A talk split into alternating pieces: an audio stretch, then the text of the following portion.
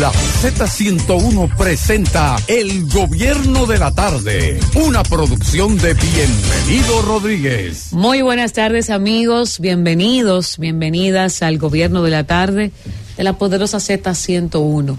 Gracias por acompañarnos en este, este jueves 30 de noviembre, ya finalizando este mes. Un mes que ha sido para República Dominicana de mucho dolor, muchas pérdidas. La verdad es que ha sido un mes complejo, ¿verdad? Dentro de todo lo malo siempre hay una que otra buena noticia. Pero aquí estamos, agradecidos con Dios de poder llegar penetrar hacia sus hogares, sus lugares de trabajo, sus vehículos, donde quiera que usted se encuentre y que llega la señal de nuestras frecuencias compartidas, que es a cada rincón de República Dominicana, me consta, cuando puedo eh, pues dirigirme hacia el interior del país. Disfruto mucho del cariño de la gente que tiene años y años escuchando la Z101. Dándole un abrazo fuerte a nuestra gente de YouTube que siempre está ahí con nosotros dominicanos en España, Italia, Ecuador, Estados Unidos, Alemania, Alaska. Isidro siempre está desde Alaska viéndonos y escuchándonos. Gracias a la gente linda que nos ve y también pues nos escucha por Claro TV y Altiz, Altiz en el canal 90 y Claro TV en el canal 110. Gracias de todo corazón por preferir la Z101, la catedral de las emisoras de República Dominicana. Aquí estamos bajo la producción de don Bienvenido Rodríguez, nuestro querido bienvenido. Doña Isabel, nuestro director Bienchi Rodríguez, un grandioso equipo técnico, Francis Villalona está en los controles, José Manuel Núñez, que espero que se mantenga en salud todos estos días, y pues nuestro equipo de periodistas, community managers, un grandioso, grandioso equipo humano que acompaña a la Z101 y que hace posible que nosotros estemos en Instagram, en X, que antes era Twitter, y por qué no también estamos en Facebook. Usted siempre tiene las opciones que usted elija para conectarse con la Z101. Aquí estamos, la señora Emelín Valdera, el señor Fausto Montes de Oca y esta servidora Iluminada Muñoz. Y vamos, por supuesto, hasta las seis de la tarde a llevar las informaciones, los comentarios, a escucharlos a ustedes, escuchar cuáles son sus opiniones, cuáles son sus quejas. También, eh, últimamente, los oyentes de la Z están utilizando esta misma vía para dar las gracias por las problemáticas que se han resuelto. Lo más reciente de la tragedia de Jaina, ¿verdad? De Quitasueño, es que pues, el chofer del autobús sigue desaparecido. Tras este accidente ocurrido durante la mañana de ayer miércoles en la entrada de la carretera Sánchez, exactamente en el tramo eh, Quitasueño, Jaina, donde una patana cargada de cemento, ya lo vimos en Z Digital, está este video, la patana, cómo impacta a este autobús, 10 eh, personas muertas, los rescates y todo esto. Pues José Ceballos ha informado hace exactamente unos 30 minutos que es el encargado de operaciones de la Defensa Civil en la región Valdesia. Dice que siguen realizando los trabajos correspondientes para recuperar el cuerpo del chofer, el cual está desaparecido. El chofer de la, eh, del autobús, porque el de la patana ya se ha entregado, ¿verdad? Se ha entregado a la policía, se ha entregado, ¿verdad? Eh, la casa del conductor, creo que fue el lugar que eligió para entregarse, un joven de 30 y algo de años, y quien no aparece hasta el momento es el chofer de este autobús, es el que está eh, desaparecido. Esa es la información más reciente que tenemos acerca de esta situación.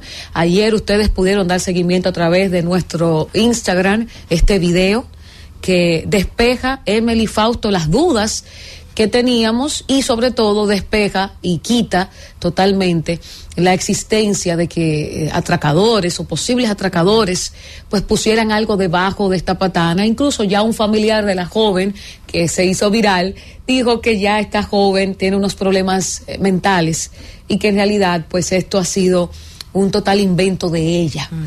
Esto es importante porque todavía no sabemos si al joven le fallaron los frenos, si el joven pues venía a alta velocidad y se descontroló. Yo no quiero especular porque me gustaría ya que sean las autoridades que hagan las investigaciones y los levantamientos necesarios para nosotros saber por qué esta patana no pudo frenar a tiempo y evitar impactar a este autobús que cobra la vida de 10 personas y tenemos, como ya nos dijera ayer el encargado de defensa civil, una cantidad de 15 heridos en este momento es lamentable, iluminada, lo que estamos viendo. Y ciertamente, eh, aquí cuando hablábamos de la situación en el día de ayer, tú comentabas, bueno, esto, esto es una versión de las tantas que circularon. y ella salió en todos los noticiarios, la jovencita, diciendo que los ladrones, incluso hubo alguien que se atrevió a decir que los ladrones se lo había llevado el DICRIM. Dios mío, o sea, que alimentaron una, una, versión, una teoría que no se había confirmado. Gracias pues a Dios pues ya sabemos que eso no fue lo que pasó. Cuidado si es familia ella del chofer que no, de la patana. No, la, joven tiene problemas mentales. Ah, lo confirmó un familiar de ella. Lo cierto es que es lamentable y de hecho decir que esperando el gobierno, doña Carmen tenía una conversación interesantísima con dos personas que también están trabajando el tema. Eh, decir que hablaba uno de ellos de la educación vial eh, que está dentro del currículum, no está dentro del currículum todavía. O sea, eso fue aprobado. Pero no se ha implementado. Pero no se ha implementado porque de hecho tengo conocimiento de que se comenzó a preparar al cuerpo de docentes, pero eso no se ha mantenido, o sea, no, no ha seguido el trabajo y por ende no está dentro del currículum de educación en este momento. ¿Qué cuánta falta hace iluminada? Bueno, yo hice un comentario, perdón, Fausto, hace, voy a buscar los datos de la cantidad de muertos en el año 2022 por los accidentes de tránsito, la cantidad de dinero que le costó eso al Estado, eh, no solo por el tema de los hospitales, sino también los seguros. Señores, los accidentes de tránsito en República Dominicana son una realidad que nos está golpeando, pero de manera agresiva, querido Fausto. Sí, mira, eh, buenas tardes, compañero, acá en la mesa. Mira, yo reflexiono sobre todo este tema y pienso que ya lamentablemente la vida de esos seres humanos que se pelearon allí, que perfectamente estuviesen ya en su trabajo, en su casa, en, su, en la universidad, haciendo labores importantes para el desarrollo y productiva para el país, ya no, lamentablemente no se podrán no se podrá revertir todo lo que pasó allí. Sin embargo, sería importante, uno se sentiría, vamos a decir, menos lesionado en todo este tipo de situaciones si uno hubiera una voluntad desde el gobierno, de las instituciones, para evitar que situaciones como esta pasen. Por ejemplo, uno transita todas las importantes rutas del país y uno ve estos patanistas en unas condiciones, inclusive yo le puedo decir a ustedes que yo particularmente lo he visto chateando desde un cabezote. Eso es así. Desde un cabezote chateando. Entonces los vehículos con las gomas lisas, señores, pero ¿y, ¿y, en qué país pudiese mover? Entonces hay que tener un poco más de rigor con el otorgamiento de una licencia para este tipo de vehículos. Una persona, discúlpeme que lo voy a decir, pero una persona de 30 años, de 25 años, no puede acreditar una expertise para manejar un vehículo de esta naturaleza. ¿Por qué? Porque es un vehículo de, un giro largo, extenso, es un vehículo que transporta cargas y es un vehículo que tiene que tener quien lo conduzca la prudencia, conducir. Usted no está conduciendo una bicicleta, usted está conduciendo una patana que está llena de, funda de cemento y se supone que eso tiene que tener un rigor desde por el carril que debe de transitar, desde la velocidad que debe de andar. Entonces, todo ese tipo de situaciones, si no se observan, pasan situaciones como esas. Entonces de nada vale venir a lamentarnos, bueno, la solidaridad, el pésame a la familia, si mañana va a suceder otra desgracia más como esa. Entonces el Intran, todas las instituciones que tienen que ver con eso, que se pongan a elaborar un reglamento y esa ley, señores, la ley de tránsito tiene que tener penas más severas. ¿Por qué? Porque se parte de un principio, ah, nadie anda con un guía para eh, eh, atropellar a una persona Sí, pero entonces tenemos que ver si esa persona cuando tuvo ese accidente, si tenía su licencia al día, si tenía seguro, si las gomas estaban en condiciones. Para ver si realmente el vehículo en el que le andaba, inclusive tomar pruebas si estaba alcohólico, cómo estaba su nivel de alcohol en sangre, porque en definitiva no podemos seguir aquí como que él pagó, él anda con un seguro, el seguro lo protege y él va para su casa, pero mientras tanto hay una cantidad de personas muertas. Mira, Fausto, eh, Emily, Iluminada, Lima. Sí. Ayer, ese accidente de ayer, hoy nosotros pudimos ver en la televisión nacional los videos que se mostraron. Oh, sí. Parece, parece cámaras que estaban fijas en el lugar. Y eso demuestra una vez más el por qué las altas, eh, la, gran cantidad de, de, muertos y heridos y de accidentes de tránsito, de tránsito que tenemos en la República Dominicana. Tanto la patana, que venía a una velocidad infernal, infernal, incluso cuando ella dio el giro para estrellarse contra el autobús, fue para no atropellar los carros que le quedaban a la izquierda, porque venía, era una velocidad increíble para un vehículo cargado con cemento, con una carga tan pesada. Es una imprudencia tremenda del patanista. Y también vimos cómo el autobús, el minibús, estaba estacionado inapropiadamente. Con, eh, sí, inapropiadamente, con una rueda, eh, con la raya blanca, ¿verdad? Una goma del lado del, del paseo y, la mitad del vehículo del lado de la, de la pista. Que si el, el, el autobús hubiese estado bien parqueado, el patanista hubiera cruzado, porque fíjate que le dio fue por un lado, el lado donde estaba dentro de la pista, porque parece que el patanista venía quizás, eh, venía en una emergencia porque se le habrán ido los frenos, quizás, no sé. Pero fue imprudencia de ambas partes, imprudencia de ambas partes. Y eso es lo que ocasiona todos estos accidentes. Hasta que no haya una educación, ¿verdad?, de, nuestros conductores y eh, para, para andar en, los, las carreteras, en las vías. Nosotros vamos a seguir teniendo lamentablemente esa, esa, esa, esas grandes bajas todos los años en accidentes de tránsito. Yo precisamente, buenas tardes compañeros, saludos a la audiencia. Yo precisamente desde temprano estaba dando seguimiento al tema. Tengo en manos la licencia del conductor. Más adelante en mi comentario voy a hacer detalles importantes sobre este proceso y de verdad que su licencia vence en el 2027. Tengo la licencia y le voy a emitir detalles sobre el tema del dopaje. ¿Y la categoría cuál es? ¿Está, está bien la... su categoría? ¿Tiene categoría de vehículo pesado? Buen detalle ese, me la acaban sí. de enviar, lo tengo. Porque es importantísimo saber sí. si él está apto para manejar ese sí. tipo de, de, de vehículos. Todos esos detalles en mi comentario, le voy a, le voy a ofrecer. Y que ahora no, vamos a dar las primicias para luego. Sí, vamos a dar todo Mira cómo vino ya está en mano, Franci hoy. Ya está en mano del Ministerio Público. Ya está en mano del Ministerio No quiere dar primicia adelante, ¿no? no. Yo soy el cerrador. Y más que el Licey perdió. No, no quiere hacer como Juan. Sí, sí, no le voy a dar la primicia ahorita en mi comentario. Tengo que hacer el papel de cerrador, que es lo que yo a ver cuál es la categoría y, y toda esa cosa. Y todo eso. Entonces el cerrador tiene que conservarse. Son pocos lanzamientos. ¿Eh? en béisbol. Mira cómo fue que vino Francis hoy este señor. El gobierno de la tarde. El gobierno de la tarde. 3 y, 10, 3 y 20 minutos en el gobierno de la tarde.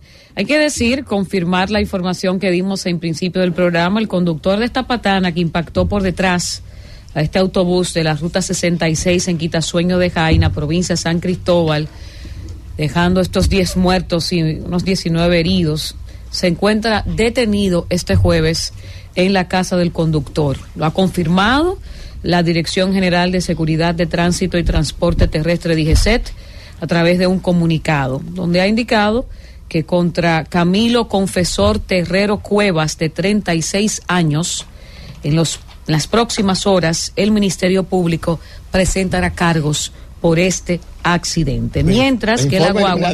ya está en manos del Ministerio Público. Ya, ya está en manos del Ministerio Público. Mientras que la guagua impactada se encuentra en el centro de retención de la DGCET Atillo San Cristóbal. Entonces ya aquí tenemos toda la información de los nombres de las personas fallecidas, los heridos y los lugares donde están los heridos en los diferentes hospitales. Y bueno, sigue causando esto mucho dolor y coraje, sobre todo, que la imprudencia de una persona cobre la vida de 10 inocentes que quizás simplemente estaban en el lugar errado. Siendo las 3 y 21 minutos en el gobierno de la tarde, damos inicio a los comentarios y lo hacemos con el comentario de nuestra compañera Emeline Valdera. Gracias, Iluminada. Saludar a los compañeros de la mesa. Se integra Juan, el de las primicias, ¿verdad? Juan Reyes. Eh, y también Elvis Lima, que está con nosotros. No, no, Elvis no quiere dar la primicia ahora. A su comentario. Saludos, sí, saludos al ingeniero, a Fausto, también a Karina, a Josema y a Francis, y también a los ejecutivos de esta emisora comprometidos con llevar información a cada rincón de este país. A don Bienvenido, a Bienchi, y también a doña Isabel. Y a ustedes, a ustedes los oyentes que prefieren la Z101 y que desde muy temprano están en sintonía con nosotros. Recordarles que pueden también seguirnos a través del canal 110 de Claro y 90 de Altiz. Y evidentemente hoy culmina, 30 de noviembre, culmina la temporada ciclónica. Hay algunos que están orando y dando gracias al Señor Además de que hoy es día de San Andrés, aunque eso no se recuerda, ¿verdad, Iluminada? No. eso no se recuerda ya. Ya eso se perdió, hay Elvi. Mucha, hay mucha experiencia peligrosa. Hoy es el día de la ceniza. Hoy, hoy es el día de que A se mí, Se tiran huevos. a mí en el colegio, Huevos. sí, yo recuerdo que Ya se perdió eso. en el Ya se colegio, perdió. Harina, yo harina. sí, a mí Harina me un huevo. Pero vez. bueno, hoy hay mucha Dios gente orando mío. y dando gracias al Señor porque ya eh, la Oficina Nacional de Meteorología ha informado específicamente en el cierre de la temporada ciclónica que, eh, culmi- que comienza en junio y termina en noviembre que en todo este trayecto se formaron 21 ciclones tropicales, entre esos 12 fueron tormentas tropicales, 7 huracanes y una depresión tropical. Eh, imagínense ustedes, la última que pasó, pues no tenía ni nombre, era un disturbio tropical, así fue que le llamaron, disturbio tropical. Pero creo que es importante y valioso eh, señalar que hemos culminado la temporada ciclónica, pero es ahora donde comienza el verdadero trabajo. Y ojalá que nuestras autoridades, todas las autoridades pertinentes, incluyendo obras públicas y la misma alcaldía, tomen en cuenta esto para trabajar como hay que trabajar. No es para sentarse a esperar que llegue el 2024 y que comience junio, otra vez la temporada ciclónica, entonces comenzar a cortar los árboles. No, no, no, no. Es a trabajar con medidas realmente preventivas. Lo necesitamos en ese orden y sobre todo partiendo de las inclemencias de- del, del clima, ¿verdad? Del tiempo, que ya estos cambios climáticos obligan a que tomemos medidas mucho más serias, sobre todo preventivas. Y en otro orden, estuve eh, presente mientras se daba a conocer un estudio eh, que indica el índice de paridad política realizado por diferentes instituciones, dentro de eso Democracia y Asistencia Electoral, IDEA Internacional y la Junta Central Electoral. Y en este informe eh, que mide el índice de nosotros los dominicanos en términos de paridad, señala que estamos en un 49.2 sobre 100. Si lo llevamos a, letra, o sea, aquí como A, B, C, D, yo creo que estamos entre C menos y D, ¿verdad? ¿Verdad, Fausto, ingeniero? Estamos entre C menos y D, 49.2% sobre 100, ¿verdad? O sea que no hemos pasado ese tema, esa materia no la hemos pasado, aun cuando las autoridades en ese orden, los mismos eh, que realizaron el estudio, han indicado que estamos como a mitad del camino, a mitad del camino. Y ellos midieron en diferentes dimensiones y una de las dimensiones que se midió era eh, la relativa al Poder Judicial y Electoral y sorpresivamente en esta área, en esta área superó los 60 puntos. Eh, una cosa sorprendente, 62.3 en el Poder Judicial y Electoral, que dicho sea de paso, aquí hablamos por primera vez y pusimos el tema de que a propósito del Poder Judicial, del tema de, del Tribunal Constitucional, que ahora yo he escuchado otras voces sumándose al hecho de que en términos de paridad es el momento propicio y oportuno para tomar en cuenta en el Tribunal Constitucional cumplir con este mandato que estipula el mismo Román Jaque que sí está establecido de alguna manera, ¿verdad? Y se habla de que se nos encontramos a mitad del camino y que hay avances. Yo creo que sí hay avances. De hecho, el pleno de esta Junta ha tomado un compromiso importante y lo hemos visto. Yo he sido partícipe incluso y sé que algunas de mis compañeras también, eh, de las cumbres que se han realizado de mujeres políticas en el país. Y yo recuerdo que en el 2022 estuvo con nosotros eh, Laura Chinchilla, que fue la ex presidenta de Costa Rica. Y de alguna manera yo decía, wow, pensar que los dominicanos, hay quienes dicen, no, pero que Costa Rica está más atrasado que nosotros. Pero no es así, ni siquiera en términos económicos, ni siquiera en términos económicos. Porque ciertamente, y, y los datos lo, lo establecen, que en términos de economía, su economía fue incluso mayor que la nuestra el año pasado. Entonces, están tan adelantados que tienen una ley que establece la paridad, que tienen alternabilidad incluso, pero además tuvieron una ex presidenta. O sea, ya tuvieron una mujer presidente. Aquí todavía no hemos logrado eso. Y yo creo que nos faltará mucho. Todavía no quiero ser negativa, pero creo que nos faltará mucho, porque ella dijo, y lo recuerdo hoy, en ese momento que sí, que la paridad política es importante y se puede, que se puede lograr. Pero para eso, ustedes saben qué falta voluntad política. ¿Qué es lo que no existe aquí en República Dominicana? No existe la voluntad política y creo que es lo que ha hecho falta. Durante el proceso del 2020, eh, señala este estudio, oigan esto, que el 93% de las 102 candidatas encuestadas en este estudio del índice de paridad política denunciaron que recibieron algún tipo de violencia. Oigan esto, algún tipo de violencia.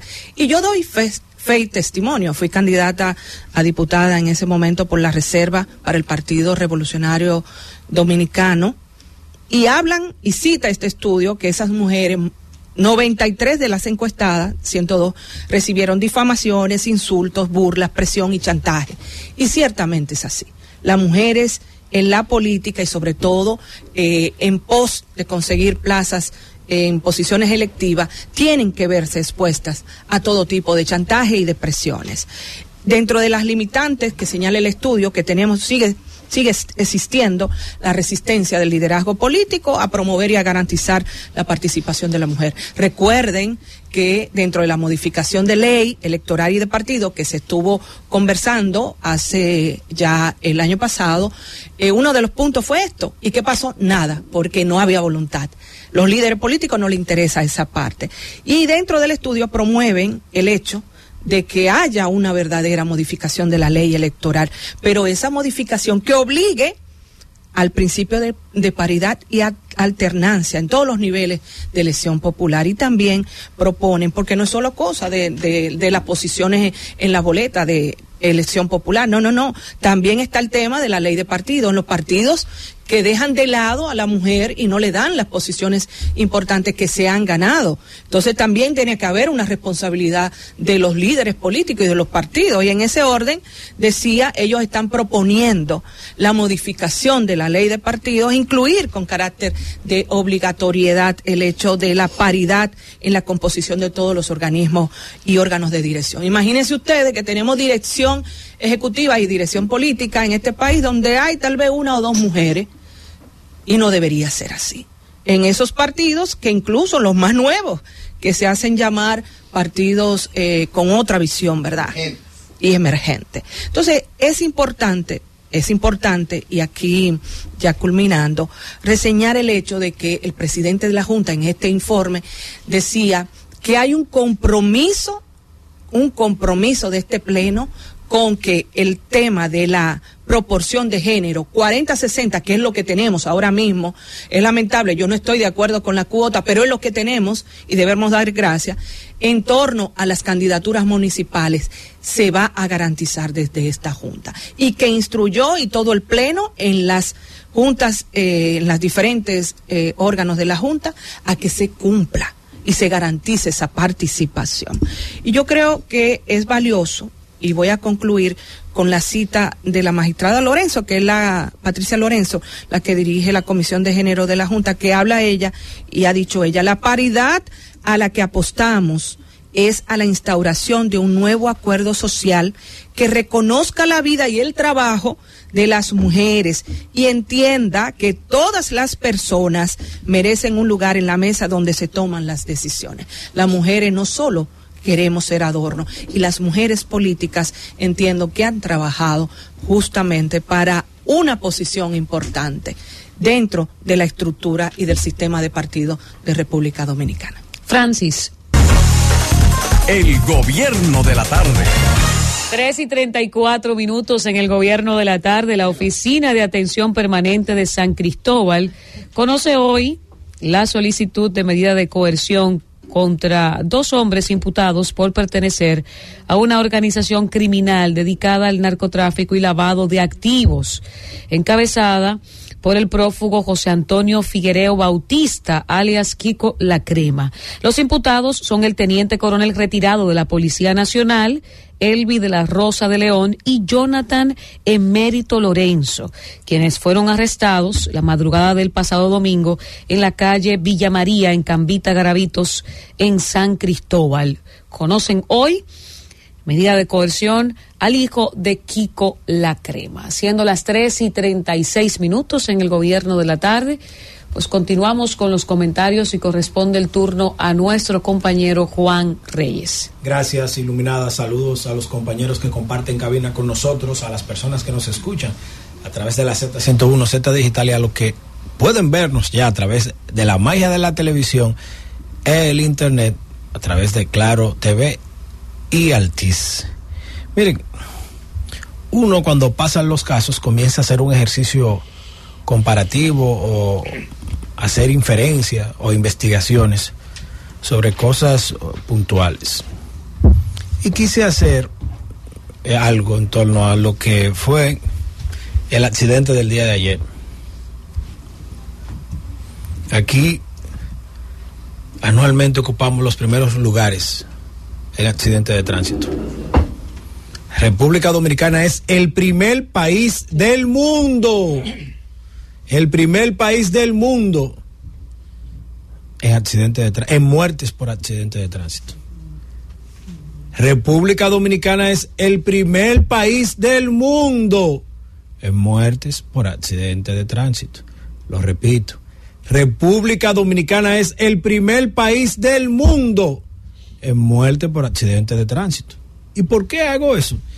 Porque comencé a hacer un ejercicio de buscar información y cuando busco la información, hurgando en libros, informes y en Google, veo la información de que el Estado Dominicano en la pandemia del COVID-19 invirtió 40 mil millones de pesos. 40 mil millones de pesos invirtió el Estado Dominicano para hacerle frente a la pandemia del COVID-19. Cuando hacemos un cálculo, las muertes por COVID en el país fueron 4.384 personas que murieron por COVID. Cuando buscamos los datos en el 2023, ¿ustedes saben cuántas personas han muerto? 3.180 personas han muerto en lo que va de año por accidente de tránsito. Y aquí cabe la pregunta, ¿qué estamos invirtiendo para evitar los accidentes de tránsito en República Dominicana? ¿Qué estamos haciendo? Porque aquí parece que mátese, muérase. Ahora sí es que valen las oraciones de las esposas, de las madres, de los padres al momento de que uno sale a la calle. Porque usted sale y no sabe, usted sale de su casa y no sabe si va a llegar muerto.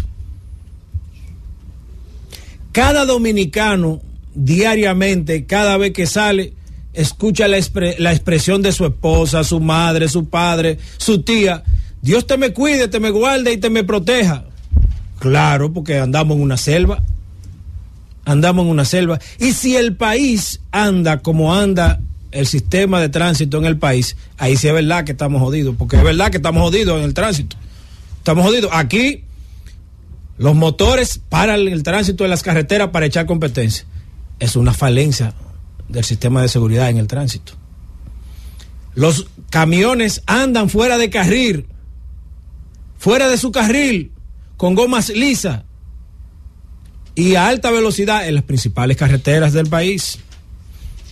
Los motores en la ciudad andan por la acera y el peatón tiene que quitarse para que un motor pueda circular. Las guaguas del transporte público o se paran mal, como fue el caso de ayer en Jaina, o andan echando competencia por uno, dos, tres pasajeros. Y uno se pregunta, ¿qué estamos invirtiendo? ¿Qué estamos haciendo? Aquí no está funcionando el sistema de inspección vehicular. Se dijo que se iba a licitar y que entraría en vigencia en X fecha, pero con todo esto lío ahora no se sabe si se podrá hacer o implementar el plan de inspección vehicular. No se hace a través del INACID los estudios farmacológicos de una persona que tiene un accidente de tránsito. Porque una cosa, el tema del accidente de tránsito se trata hasta como privilegio porque usted comete un accidente de tránsito, usted se va a donde paga su seguro para que de ahí le den un buen trato y ahí lo vayan a buscar con fol, con aire. Después usted va a dejar un grupo de muertos, como pasó ayer. Quita sueño de Jaina. Todo el mundo vio el video y la imprudencia de ese chofer. No sabemos si era sin freno. Eso que lo determinen los peritos. Lo hecho es que, el hecho es que el tipo venía como la Honda que lleva el diablo, para que se escuche popularmente venía como la Honda que lleva el diablo y cogió por ahí se llevó la guagua. Y el tipo mató 12 gente y se fue. Déjame ir allí a entregarme, cogiendo un chin de aire mientras no se sabía cuántos muertos, cuánta gente había pasado. ¿Qué estamos haciendo? Tenemos que hacer algo. Porque el tema nada más no son las muertes. El tema nada más no son los vehículos. El tema nada más no son los heridos. El tema son las, lesiones que le quedan a la gente y el gasto que tiene que incurrir el gobierno y las aseguradoras para poder dar la atención a, a las personas. Eso sin decir a profundidad cómo vamos a corregir el problema. Usted va a la mayoría de los barrios dominicanos, usted ve muchachos de 17 a 30 años cojos, su mayoría, porque andan en un motor echando competencia, andan aquí o tienen un accidente en un motor, o si no tú lo ves en una silla de ruedas con una pierna menos. Esa es la realidad. Señores, es momento de hacer frente a esto. Ahí está la ley 6317. Vamos a hacer lo que la ley manda. Vamos a aplicar la ley. Vamos a hacer la inspección vehicular. Vamos a tomar el toro por los cuernos en las calles porque es al infierno que uno va cuando uno sale a la calle. Los motores, aquí esto es tan tal que en la calle los motores están rojos y ellos siguen derecho. Es más, ni a los oficiales de la DGC respetan. Ustedes recuerdan aquí en la 27 de febrero con Churchill, cuando un oficial de la seguridad presidencial le dijo pare a un grupo y un motor entró y una guagua de la seguridad de la vicepresidenta lo atropelló y lo mató. Ese es el principal ejemplo de que no hay respeto a la autoridad ni a la ley. Entonces, vamos a hacer algo. Vamos a invertir. Pero vamos a invertir en la inspección vehicular, en tomar acciones correctivas para evitar que se sigan produciendo accidentes de tránsito, poniendo multa, evaluando bien a quién le vamos a dar la licencia y tomando más control, porque aquí el tránsito no hay control de nada. Aquí en la calle el que quiera hace lo que le da la gana, se va en rojo, dobla donde no tiene que doblar, hace lo que no tiene que hacer, anda sin luz, va en el carril equivocado. Y así no puede ser.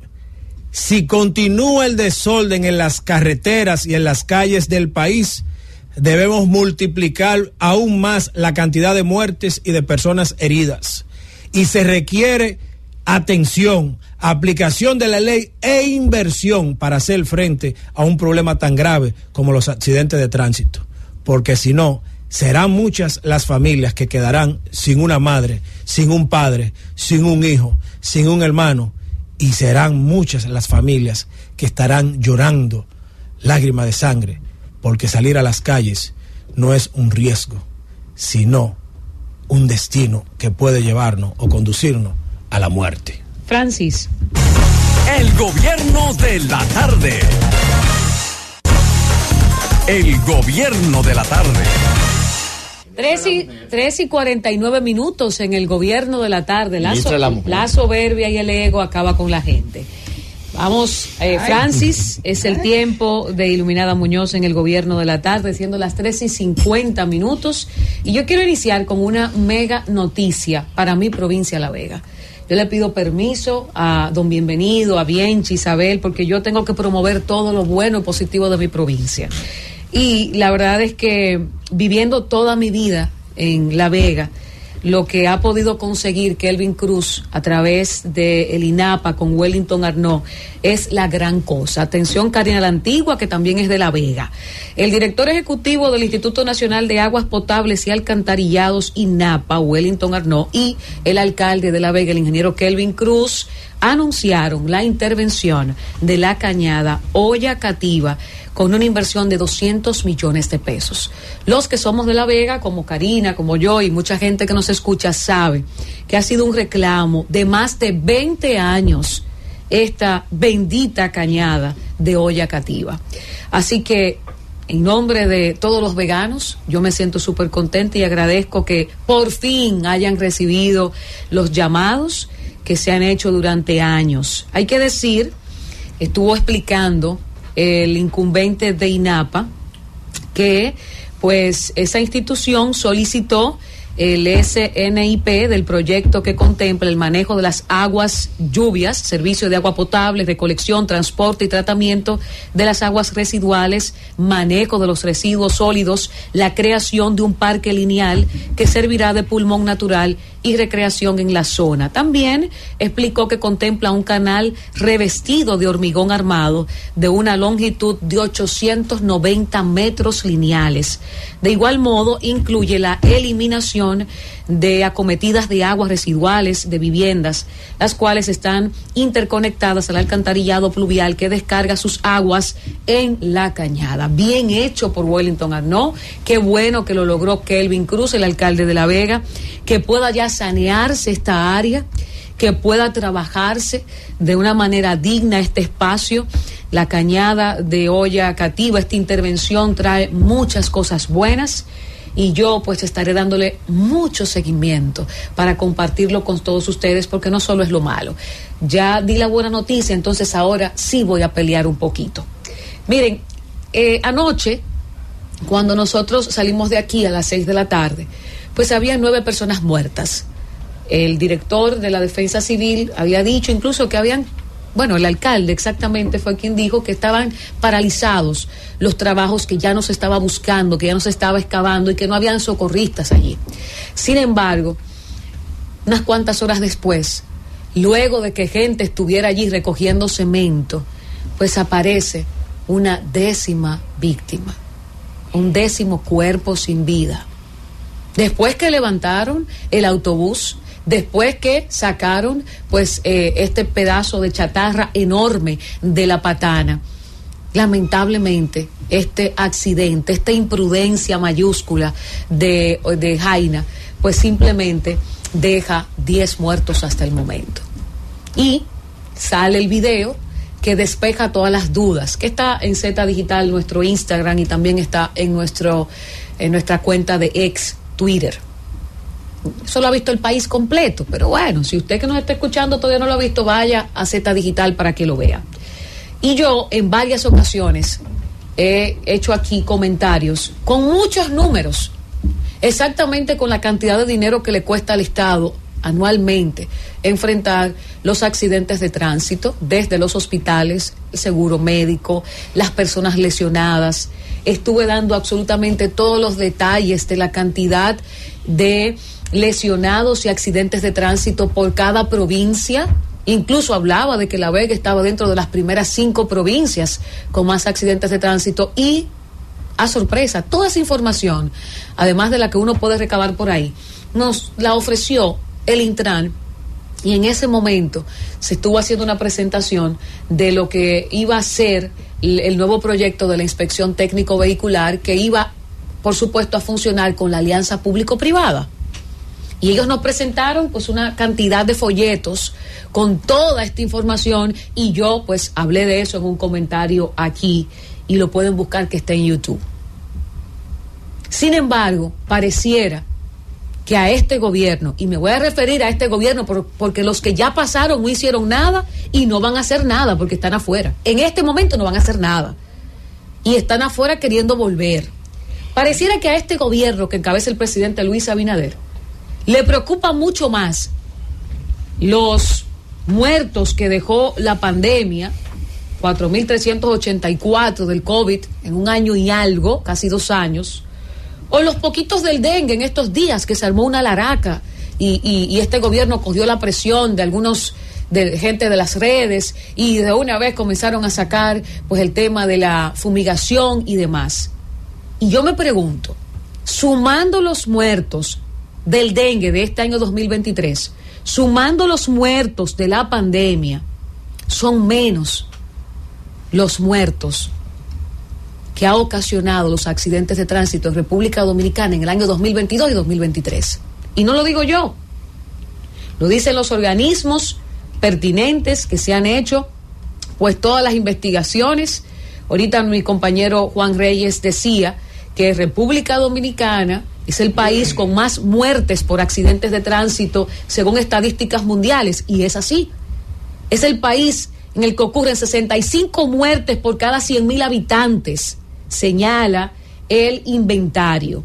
Y me voy pues a, dedicar a mencionar los otros cinco países que van después de República Dominicana.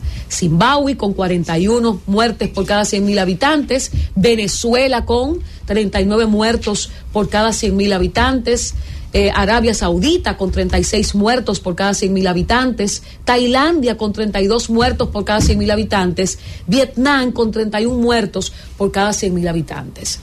Entonces yo creo, porque voy a ser muy directa y muy específica con mi comentario, que esto no es un asunto de politizar muertes, esto no es un asunto de eh, pues cargarle el dado a nadie, pero hay que asumir la responsabilidad que usted tiene cuando usted llega al gobierno. No es verdad que República Dominicana puede seguir como que los accidentes de tránsito no son un problema que ya han llevado a tener a, a República Dominicana un estado de emergencia.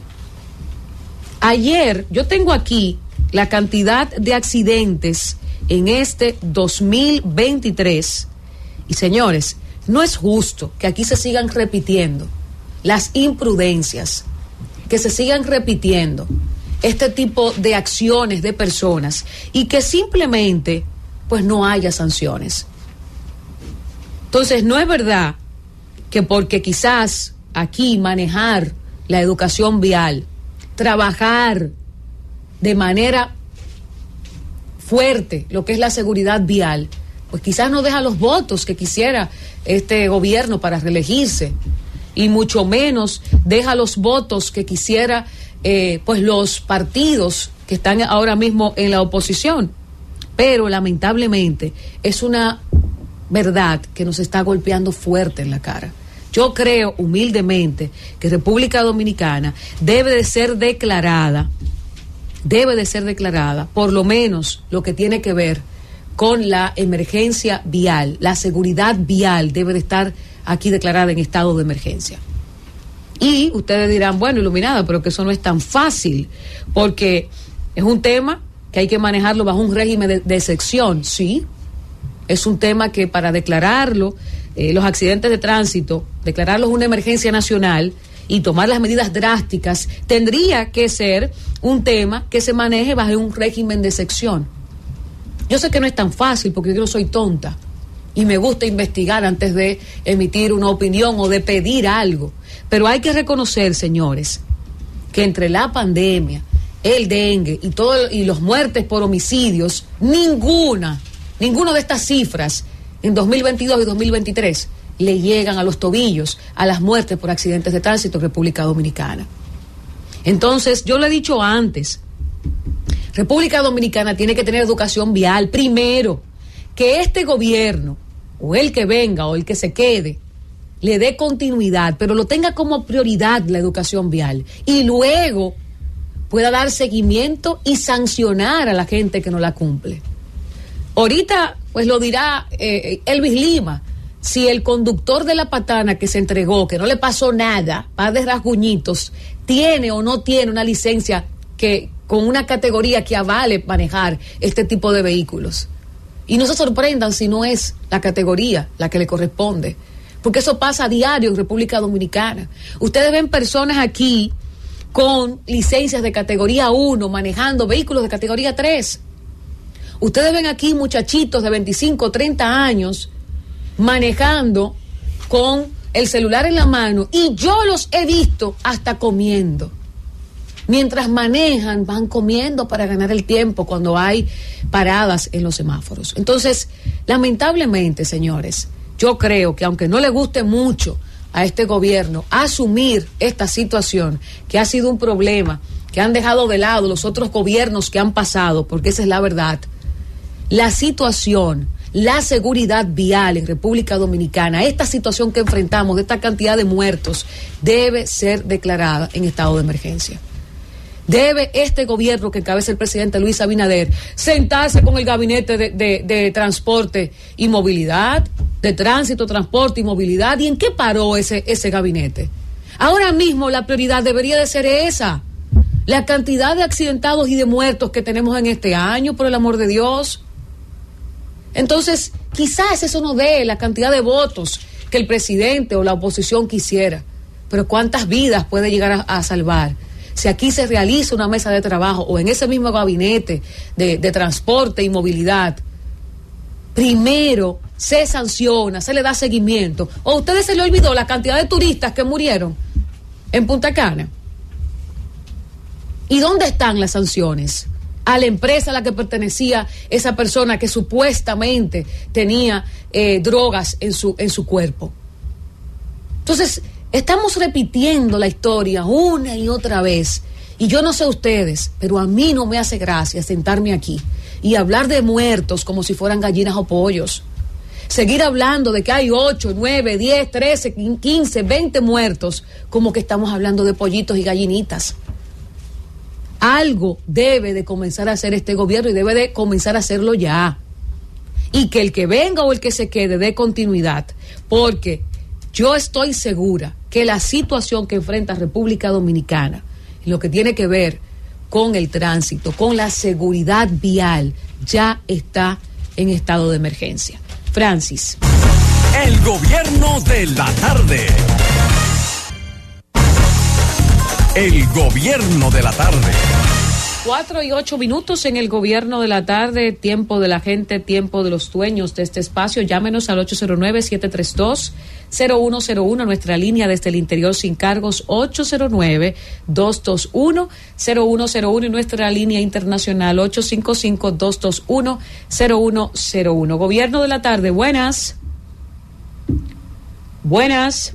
Sí, buenas tardes. Sí. Sí. Eh, le hablo del sector de Villa María, aquí en Pantoja. Adelante. Sí. Es para ver si alguna autoridad se conduele de nosotros y nos da el regalo de Navidad, por lo menos que nos den agua, porque tenemos más de tres años que no nos mandan el agua. Que nos den eso de Navidad, por el amor de Dios. Ahí está Pantoja, que tiene tres años sin agua. Gobierno de la tarde, buenas. Buenas. Este, yo a veces me río cuando hay estos comunicadores regalillándose cuando cuando pasan los asuntos. Aquí a veces los gobiernos quieren poner leyes y, y, los políticos irresponsables, cuando están en oposición y los mismos comunicadores son los que se, los que se oponen a eso. Que no, que eso es para poner impuestos. Que no, que eso es para privatizar tal cosa. Tienen los gobiernos que echan las cosas para atrás. Entonces después pasan los, accidentes y pasan la baña y son los primeros que después están legalizándose. Que tienen que hacer tal cosa. Hugo Vera en estos días no estaba por poner la cosa de la revista, en estos días y empezar a hablar caballar y que, que, eso para cobrar más impuestos, que eso para privatizar tal cosa. Entonces, eh, porque son un padre familia, a donde están a donde estaban haciendo los corredores que quitan todos esos carritos. ¿Qué pasó?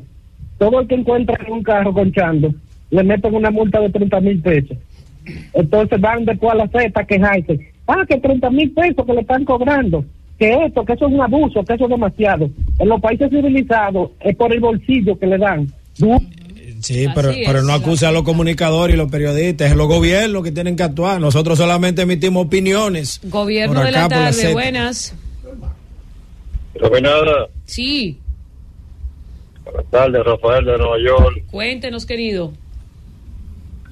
Saludos para todos. Dos, dos- dos observaciones. Yo estaba mirando, yo vi el video ayer del, del accidente.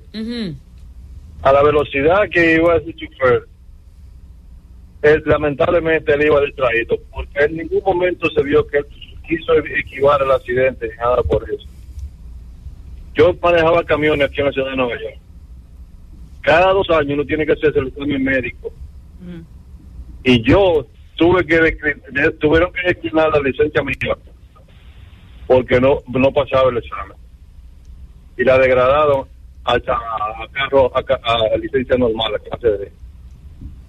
La velocidad que llevaba él, en ningún momento trató de esquivar el accidente. Y a esa velocidad un camión no puede ir manejando ¿Qué de le esa digo, manera. mi querido? Mire, usted tiene razón en lo que dice. Yo no quiero decir que él no frenó, no quiero decir que no tenía freno, no quiero decir nada que yo no pueda demostrar. Iluminada Muñoz. La gente puede decir lo que entienda. Pero sí hay que reconocer que venía muy rápido, aparentemente.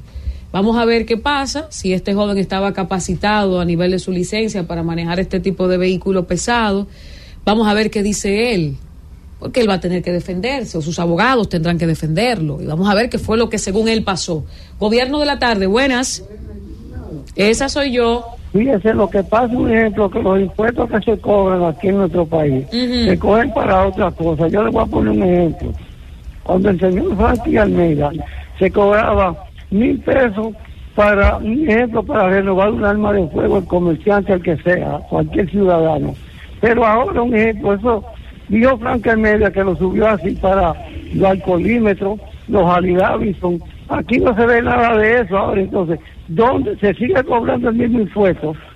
y no se ve qué han hecho con los alcoholímetros, no se ve un Harley Davidson. Entonces las calles están vacías de seguridad, gracias. Gracias a usted por preferir el gobierno de la tarde. Buenas. Buenas tardes, Iluminada. Sí. Iluminada, nosotros estamos adelante, adelante, por dos razones. ¿Tú oyes? ¿Cómo fue, querido? Nosotros estamos adelante, adelante, por dos razones.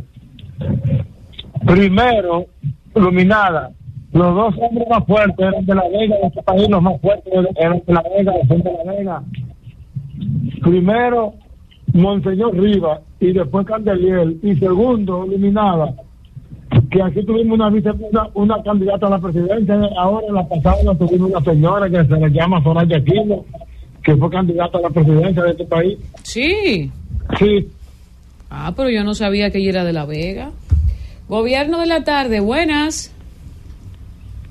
Buenas. Cambiamos a otra línea internacional. Buenas. Sí, buenas tardes, iluminada. Esto, esto es Rubiera, Nueva New Jersey. Cuéntenos, querido. Oye, soy camionero. 100% Sí. de acuerdo con tu comentario. Somos una vergüenza ante el mundo por los políticos gobernantes que hemos tenido.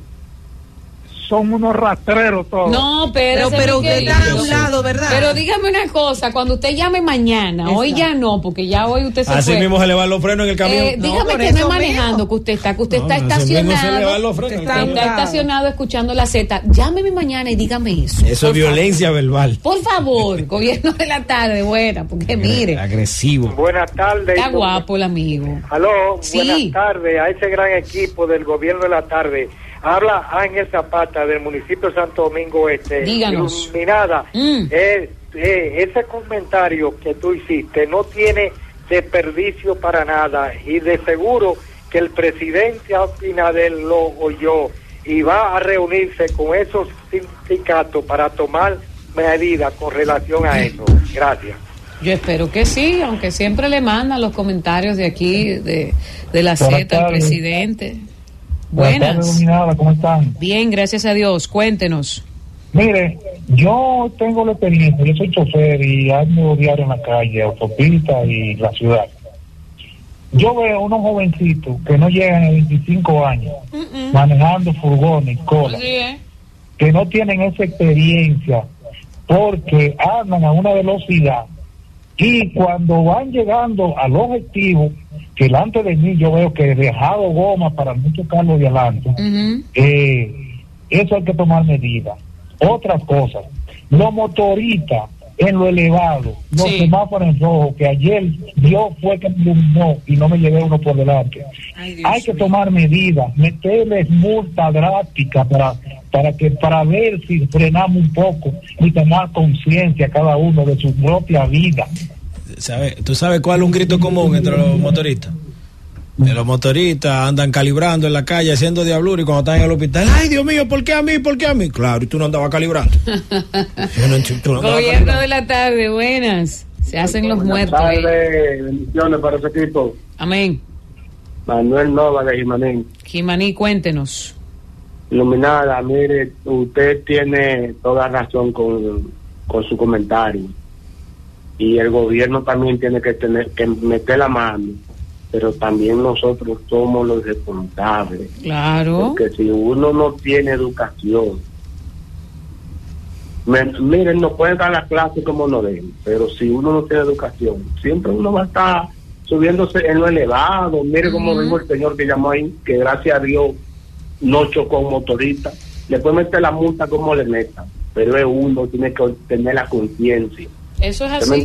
Yo lo dije en mi comentario que cuando di todos los números, que cuando nosotros vamos a aportar para que esos accidentes también vayan a minimizarse. La cantidad de gente que usa juca, esa cosa que bota humo, los vapes o lo que sea, la gente que, que toma alcohol be- manejando, la cantidad de gente que anda excediendo los límites de velocidad.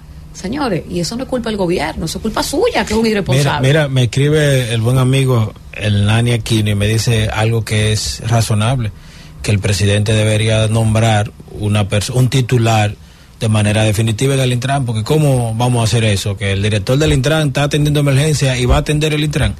Como que son dos posiciones que necesitan cabeza para poder implementar acciones que, que vayan a, frenar esta, esta locura de lo que está ocurriendo con el tránsito. Sí, pero hay que buscar eh, la persona idónea, la figura idónea y para Lo que no puede haber una persona ocupando dos errores. posiciones ahí. Lo que no- para que no, no, no sigan los Tres, mismos errores, tres. ¿Cuánto ha pasado por ciertamente. el Tres, tres. Tres, en lo que va de este gobierno. No, no puede volver Sí, pero a este ser es interino, este no puede decir que pasó. Uno solo. No, eh, el que más duró fue Arias, Rafael Arias, el Pero transportista. cuando surgió el Intran en el 2017, Van cuatro. solamente una persona la dirigió. Claudia hasta que Francesca, llegó ¿verdad? Este gobierno. Arias. Y Sí. después Cuatro, van cuatro, ¿verdad? Cuatro directores del sí, Intran. sí, sí, Entre los cuatro, en seis años que tiene la ley, 63. 17. 17. No han hecho nada. De movilidad y transporte. No han, no, han, no han caminado una pulgada en cuanto a la solución y al cumplimiento de la ley, la solución del problema. No, así no, pues, pues cítame entonces, sí, cítame un logro, cítame un logro. Yo creo que sí. Que Ah, se- cítamelo. se han entregado regulaciones. Pero cítame mucha muerte. Pero tampoco se puede decir que ha sido fallida la Pero institución. cítame uno, o sea, tú dices no ha que sido no. lo yo- fallida, pero así ha sido, ha sido negligente. Pero cítame un caso concreto de algo que se haya avanzado. Sí, no, pero claro que se ha Ah, regulado. no hay caso concreto, Hay- entonces no se ha avanzado. Sí, sí, El sí, registro hay de leyes que se han hecho. Pero el registro de motocicleta, ¿qué? La motocicleta aquí sigue No, por, su cuenta. ¿Qué registro? El registro. Ah, se escribió una cosa teórica, pero las motoristas están por su Lo cuenta. único que pudo avanzar el señor Arias fue lo de la licencia por punto. Y eso ni siquiera se llegó a implementar. Ni, si- ni por él ni por Hugo Veras. Ninguno Es nada, viejo. Es nada que se le dio un término. Mira. Todo se ha quedado en el aire, tanto hecho por, por el señor Arias como por Hugo. Se ha quedado en el aire, lamentablemente. El problema se ha tragado a todo el que ha estado en el. Todos los programas han quedado truncos. Todo en el aire. Todos en el aire. Vámonos. Todo se ha quedado en el aire. Gobierno de la tarde. El gobierno de la tarde. 4 y 21 minutos en el gobierno de la tarde muere hombre cuando intentó quemar a su esposa y a sus hijos en Santiago. Y yo le pido a Dios que me perdone y ustedes que me escuchan también me perdonen. Pero si no lo digo me voy a ahogar. Qué bueno que murió. Este hombre murió calcinado luego de que le pegara fuego a su vivienda con la intención de matar a su esposa y a sus tres hijos en un hecho ocurrido en la madrugada de este jueves en la localidad de carretera de Don Pedro, el Molino de Santiago de los Caballeros. La víctima mortal fue identificada como Rafael Cepeda, de 33 años de edad, quien maltrataba a su pareja Rosana Lizardo, de 29 años, según narró su propia hermana. Entonces, ustedes me van a perdonar, pero... Él, él se, quedó se quedó dentro de, de la vivienda o como, no, no le explica bien. Al parecer, él- al parecer, gracias a Dios, él fue muy torpe y quien se quemó fue él. Gracias a Dios. Siendo las 4 y 22 minutos en el gobierno de la tarde, es momento de continuar con los comentarios y corresponde el turno eh, del comentario del compañero, siempre elegante compañero Fausto Montes de Oca. Muy buenas tardes, Iluminada. Muchas gracias. Buenas tardes a los amigos acá presentes, a Karina, a Francis, Josema. Buenas tardes al país que nos escucha a través de la Z101. Señores, ha fallecido el último actor viviente de la reconstrucción del nuevo, vamos a decir, del mundo contemporáneo como lo conocemos hoy. Ha fallecido el diplomático Henry Kissinger.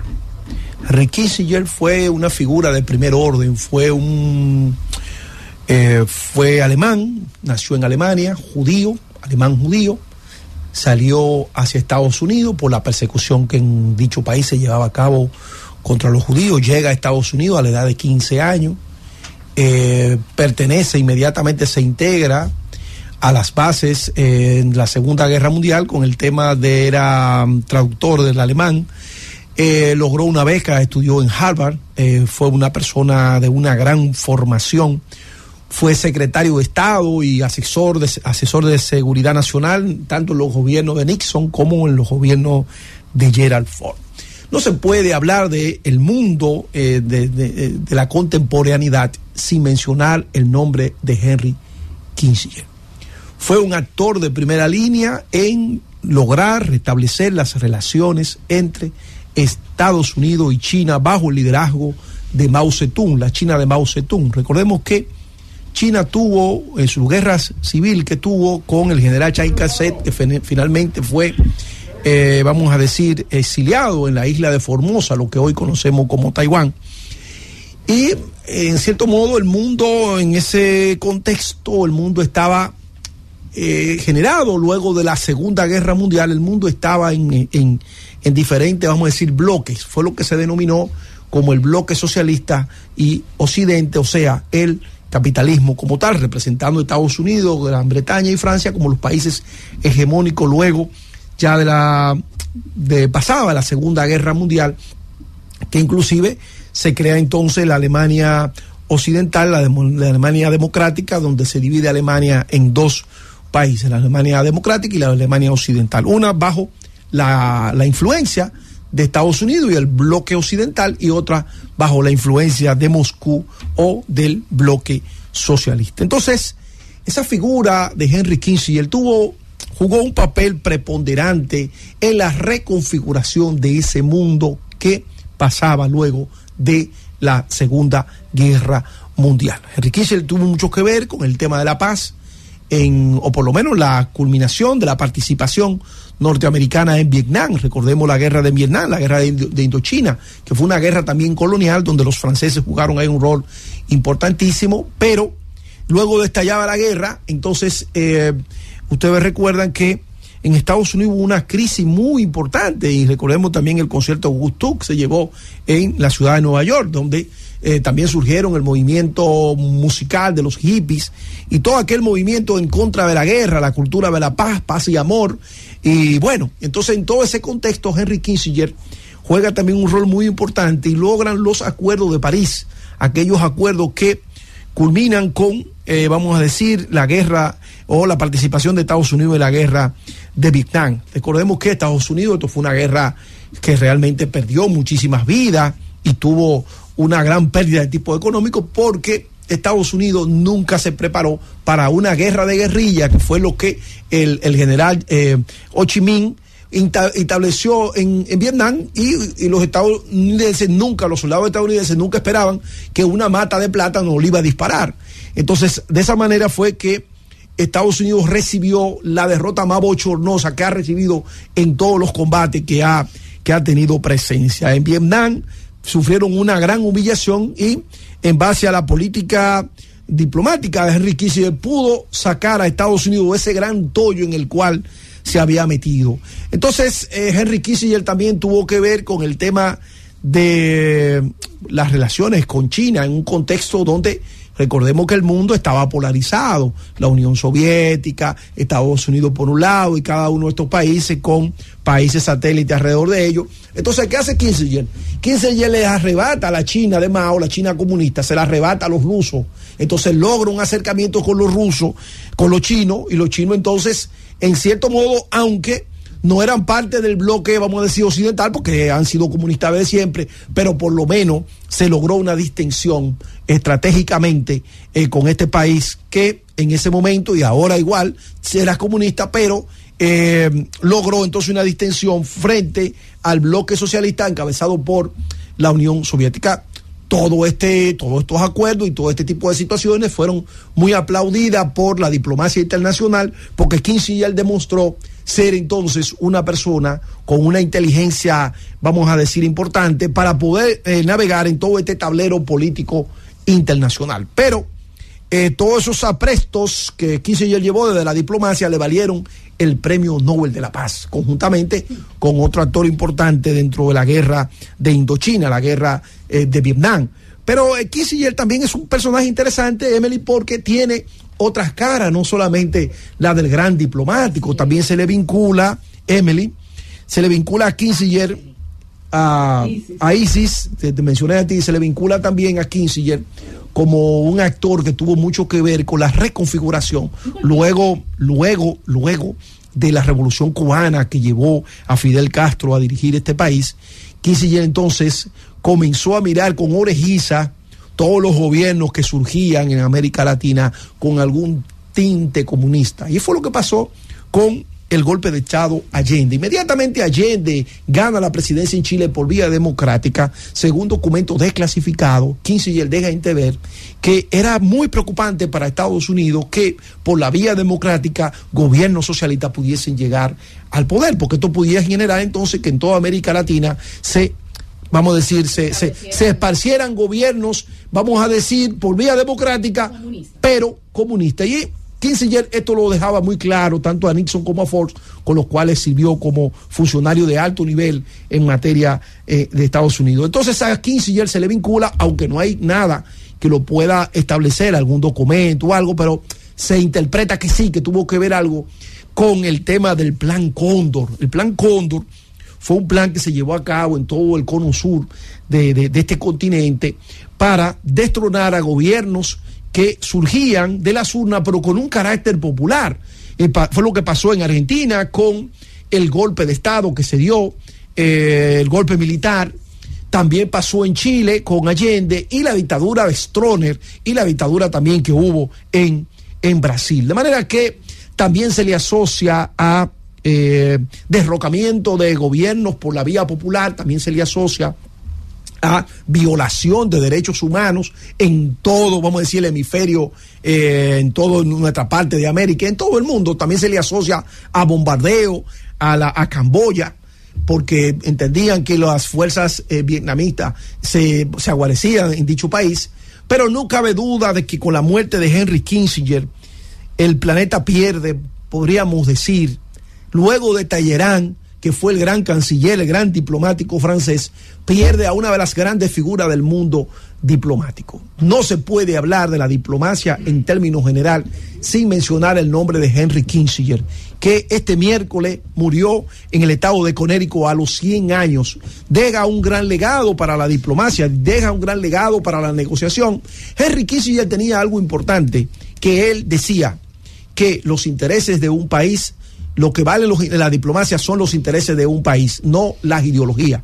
Y en ese sentido llevó a cabo una política de acercamiento con la China de Mao, que luego se, prof, se fue profundizando con la China de James de, de, de, de Jean, eh, Xi, Jinping. Xi, Jinping. y que a, hasta el momento Estados Unidos con algunas eh, vamos a decir, diferencia, mantienen unas relaciones porque recordemos que muchas de las empresas importantes de Estados Unidos tienen su, vamos a decir, su, su fabricación en, en China. Hace poco, antes de morir, lógicamente, eh, el presidente, no, me refería a Deng Xiaoping, Xi Jinping es el de ahora. Deng Xiaoping, que fue el, el que estructuró la China, vamos a decir, económica, pero decía que hace poco, eh, antes, mucho antes de morir, creo que en marzo o en abril, él tuvo una reunión con el actual presidente, con Xi Jinping en China.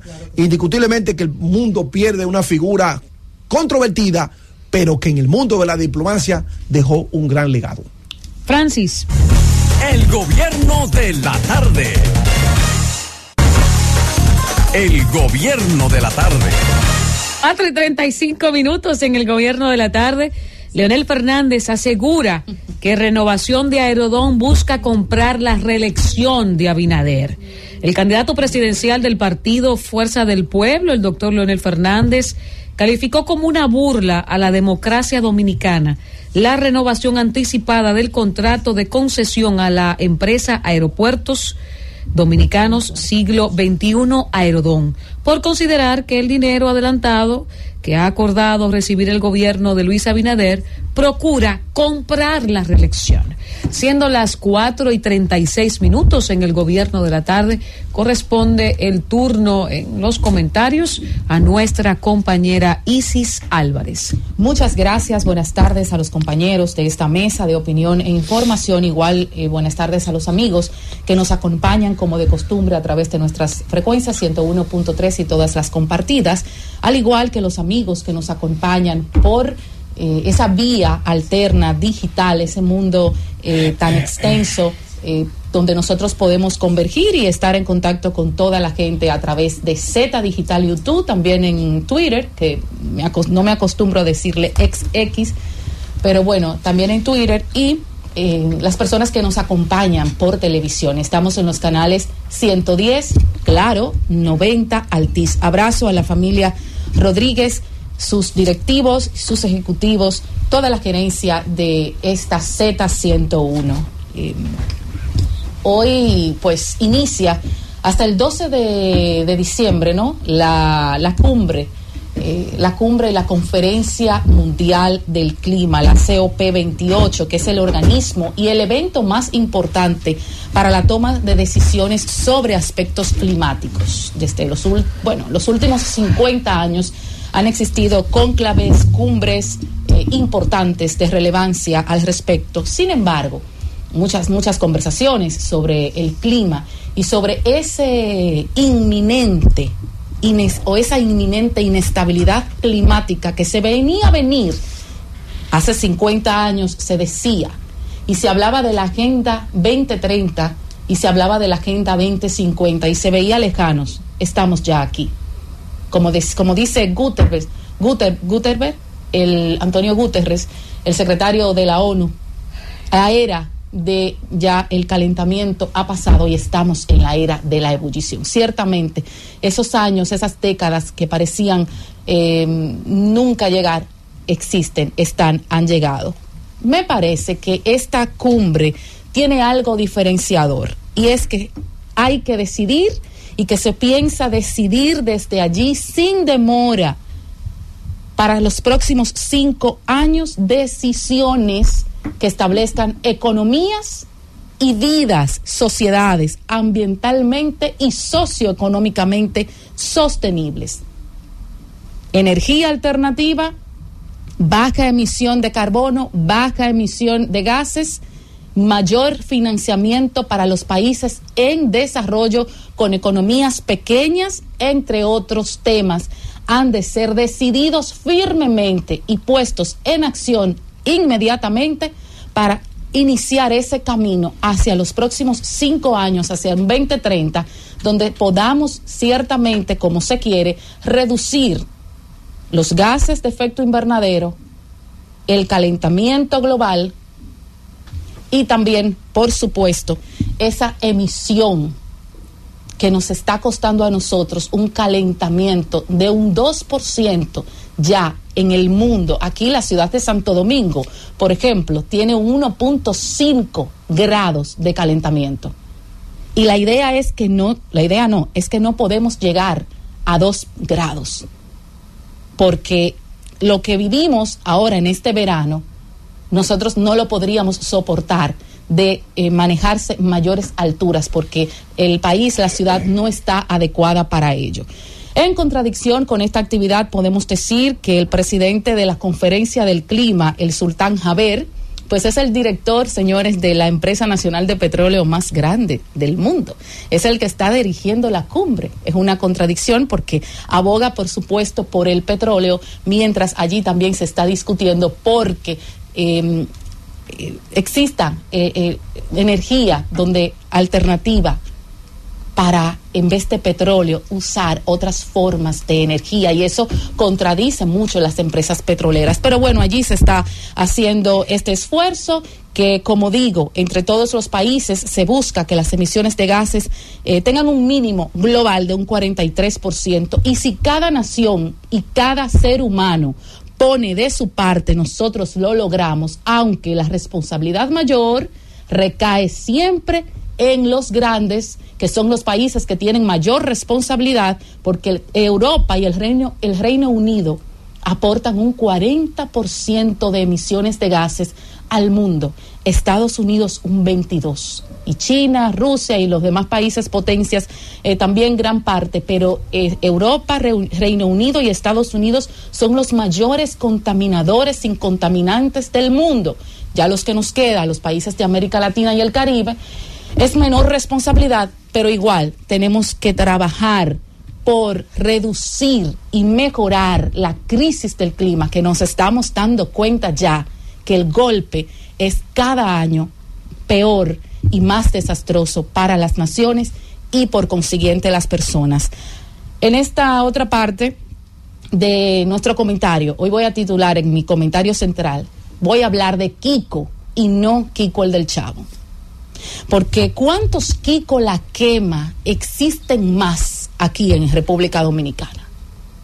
Y yo desde aquí puedo hacer el llamado no directamente a él, no sé si le llega el mensaje, no, no, no tengo la superioridad ni la supremacía de hacerle un llamado directo como lo, lo hace el presidente o como lo hicieran las autoridades, pero yo dijera aquí que a Kiko que no se entregue. No se entregue, Kiko. ¿Por qué? Porque hoy las autoridades quieren engrandecerse capturando a quien convivió con ese presunto delincuente, porque no ha sido juzgado, por muchos años. Y como ha convivido esa autoridad con muchos otros delincuentes en el país. Y por la presión mediática hoy se le quiere presentar al país como un trofeo a ese individuo, que no se entregue, que prefiera que lo maten y que se lleve información privilegiada, porque si se entrega, que no está en condiciones de negociar una entrega, tendrá que hablar y si habla, esa información privilegiada que se dice, sí, la necesitamos, no, la sabemos. Información que cuando salga a la luz es más de lo mismo, de la que ya conocemos. Y yo pudiera decir, prefiero que lo maten. Prefiero que con gallardía enfrente a las autoridades y no que se le entregue porque las autoridades son sus cómplices. Porque los años que Kiko se mantuvo ejerciendo y operando en el país no fue con estructura mía, no fue con protección de Isis Álvarez, no, no fue con la mía, no fueron con armas mías. Yo no les prestaba armas, ni le, ni le conseguía armamentos, ni le conseguía eh, eh, ubicaciones, ni le conseguía información. Te vienen a buscar por aquí, muévete. No, no era yo. Y desde el lunes, cuando el presidente le hacen la pregunta, que me parece que tiene un, obviamente, un mecanismo de información con varios autores, ese equipo multidisciplinario, que le responde al presidente vía la tableta, entonces el presidente puede responder de lo que se le pregunta. Cuando le preguntan por Kiko, el presidente dice, bueno, miren, tengo una información, está en el top one de búsqueda del país. O sea, lo tenemos seteado, lo tenemos mirado, lo estamos buscando. Y cuando le dicen, nuestro lugar teniente, su lugar teniente está en 29. Está muerto. Y le recomendamos al tipo que se entregue porque está rodeado y su gente está acogida, para decirlo en palabras llanas. El presidente manejaba esa información, me parece, porque se la escribieron inmediatamente, no quizás porque la tenía de primera mano, ¿verdad? Pero vamos a hacer un recuento para finalizar, a ver si Kiko tiene responsabilidad con esto. Este año las autoridades han informado que el país, en el país ocurren 189 robos diarios. ¿Eso es Kiko? El 33% de los homicidios entre 2022 y 2023 se debieron a delincuencia. Eso es la, estructura de Kiko. Luisito La Uva, Jennifer, Mano Suave, La Yerba, Mendallito, La Jota, Jeremía, Manuel Dash, Luis Jeffrey, Randy, Chelo Chap, Pupi, El Terror del Llano, Rick Kelvin, Julio Félix, Randy. Son de la estructura de Kiko. Las 20 naciones que existen aquí, los swing, los kilómetros, la industria, los dorados, la unión, las KM, la fuerza, los Latin King, la sangre, los 42 y otros, pertenecen a la estructura de Kiko. Y como esos, aquí en nuestro país, hay muchos más. Atrapar a Kiko la crema, la quema, sí, importante, pero no va a destructuralizar ni va a eliminar toda, toda esta operatividad que funciona en nuestro país. ¿Por qué? Porque los protegen las comunidades y adivinen qué, lo protegen las autoridades. Vámonos, Francis. El gobierno de la tarde. El gobierno de la tarde. 4 y 50 minutos en el gobierno de la tarde. Una información de último minuto bastante reciente es que el presidente de Estados Unidos, Joe Biden, nominó este jueves a Juan Carlos Utirregui para ocupar el puesto de embajador en la República Dominicana, el cual estaba vacante, como todos ustedes saben, desde el año 2021, cuando Robin Bernstein abandonó el país tras el cambio de poder en la Casa Blanca. Siendo las 4 y 50 de la tarde, pasamos a escuchar el comentario de nuestro compañero, el ingeniero Héctor Rodríguez Pimentel. Gracias, Iluminada. Muy buenas tardes, colegas en la mesa. Buenas tardes al pueblo dominicano. Señores, hoy murió Henry Kissinger. Ya mi compañero mm, Fausto eh, Montes de Oca se refirió ampliamente a la biografía de, de Kissinger. Kissinger fue, fue, fue, en resumen, el poder detrás del trono en la Guerra Fría. La Guerra Fría que dividía el mundo, el globo terráqueo, entre los Estados Unidos y la Unión Soviética, la llamada cortina de hierro, y que era una guerra tras bastidores, una guerra pacífica, por ganar espacio en la geopolítica mundial. Y Henry Kissinger fue el artífice de esa política de los Estados Unidos, con sus luces y con sus sombras. Operación Cóndor, golpe de Estado Allende, parte de las cosas negativas, pero también positiva en el sentido de la fue que le puso término a la, a la guerra de Vietnam el gobierno de eh, durante sus su, su funciones de, de, secretario de Estado de los Estados Unidos, canciller.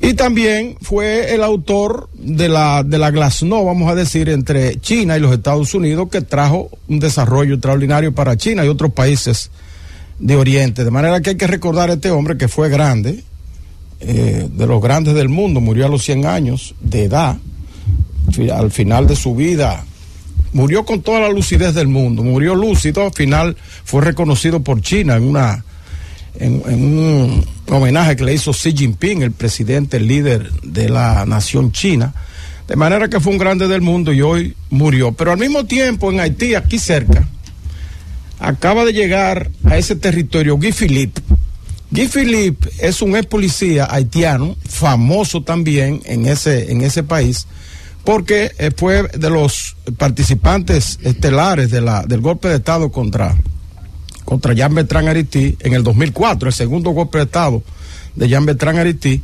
Fue jefe de policía en la, en la región norte de Haití y ahora llega a Haití en un momento en que ese país está dominado por bandas y que tiene un futuro incierto. Entonces la pregunta que se hace todo el mundo con esta llegada de Guy Philippe es qué busca este hombre en Haití. ¿Cuál será su papel en esta situación de crisis que vive esa nación? ¿Se pondrá al frente de las bandas haitianas o vendrá con alguna misión especial de los Estados Unidos? Hay que recordar que Guy Philippe eh, estuvo preso en los Estados Unidos por tráfico por tráfico de droga. Fue allanado en, en el 2007 en el 2000, en el 2015, algo así por ahí, 2015, 2016, y llevado a los Estados Unidos en calidad de prisionero. Ahora es deportado por los propios Estados Unidos hacia territorio haitiano. Hay que, la interrogante es, ¿qué busca este hombre en Haití? Los próximos días dirán efectivamente lo que él busca. Eh, ingeniero, le hago un aporte, tú se me interrumpa. Eh, Después de ese golpe de Estado, hay que reconocer que G. Philippe, por eso le llaman el golpista, que hubo una estructura fuerte en Haití. Por eso esta mañana el periódico Novelis y los medios haitianos han estado con muchas expectativas. Recuerdo yo di la primicia hace un tiempo, esa semana eso de varios días usted no estuvo, de que la llegada de G. Philippe iba a provocar un cambio en el ajedrez político en Haití, porque él tiene una estructura importante y creo que tiene mucha incidencia con el grupo de la familia Lavalaz. Por, lo, me- por lo menos tenía, tenía, Tenía, una estructura tenía, militar, una estructura sí, militar. al momento en que dio el golpe de Estado, que incluso salió de la República Dominicana, él, él duró un tiempo aquí, Viviendo. viviendo aquí, de- de- tranquilo. desde el 90, al- desde el 2000 al, dos- al 2004. Y entonces ahí fue cuando entró a Haití con un grupo de, eh, de, de guerrilleros y participó entonces en el derrocamiento de Jean Bertrand Haití, que fue en ese año En el 92. en el 2004. En el, en el 2004. Sí, 2004. Sí. Bien, el otro tema que quería tratar es, hoy comienza en Dubái la, una cumbre medioambiental, una nueva cumbre medioambiental, porque ya en el mundo se han hecho varias cumbres eh, donde participan la mayoría de los países del mundo, eh, preocupados básicamente por el calentamiento global.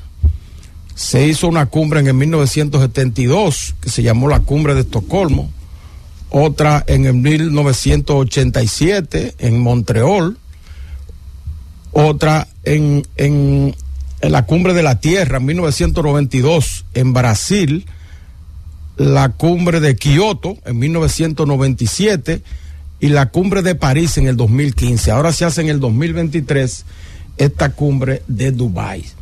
Todas esas cumbres tienen un denominador común, un factor común. Se busca parar el calentamiento de la Tierra, lo que llaman el calentamiento global, que es lo que produce el dislocamiento del clima, que se llama cambio climático.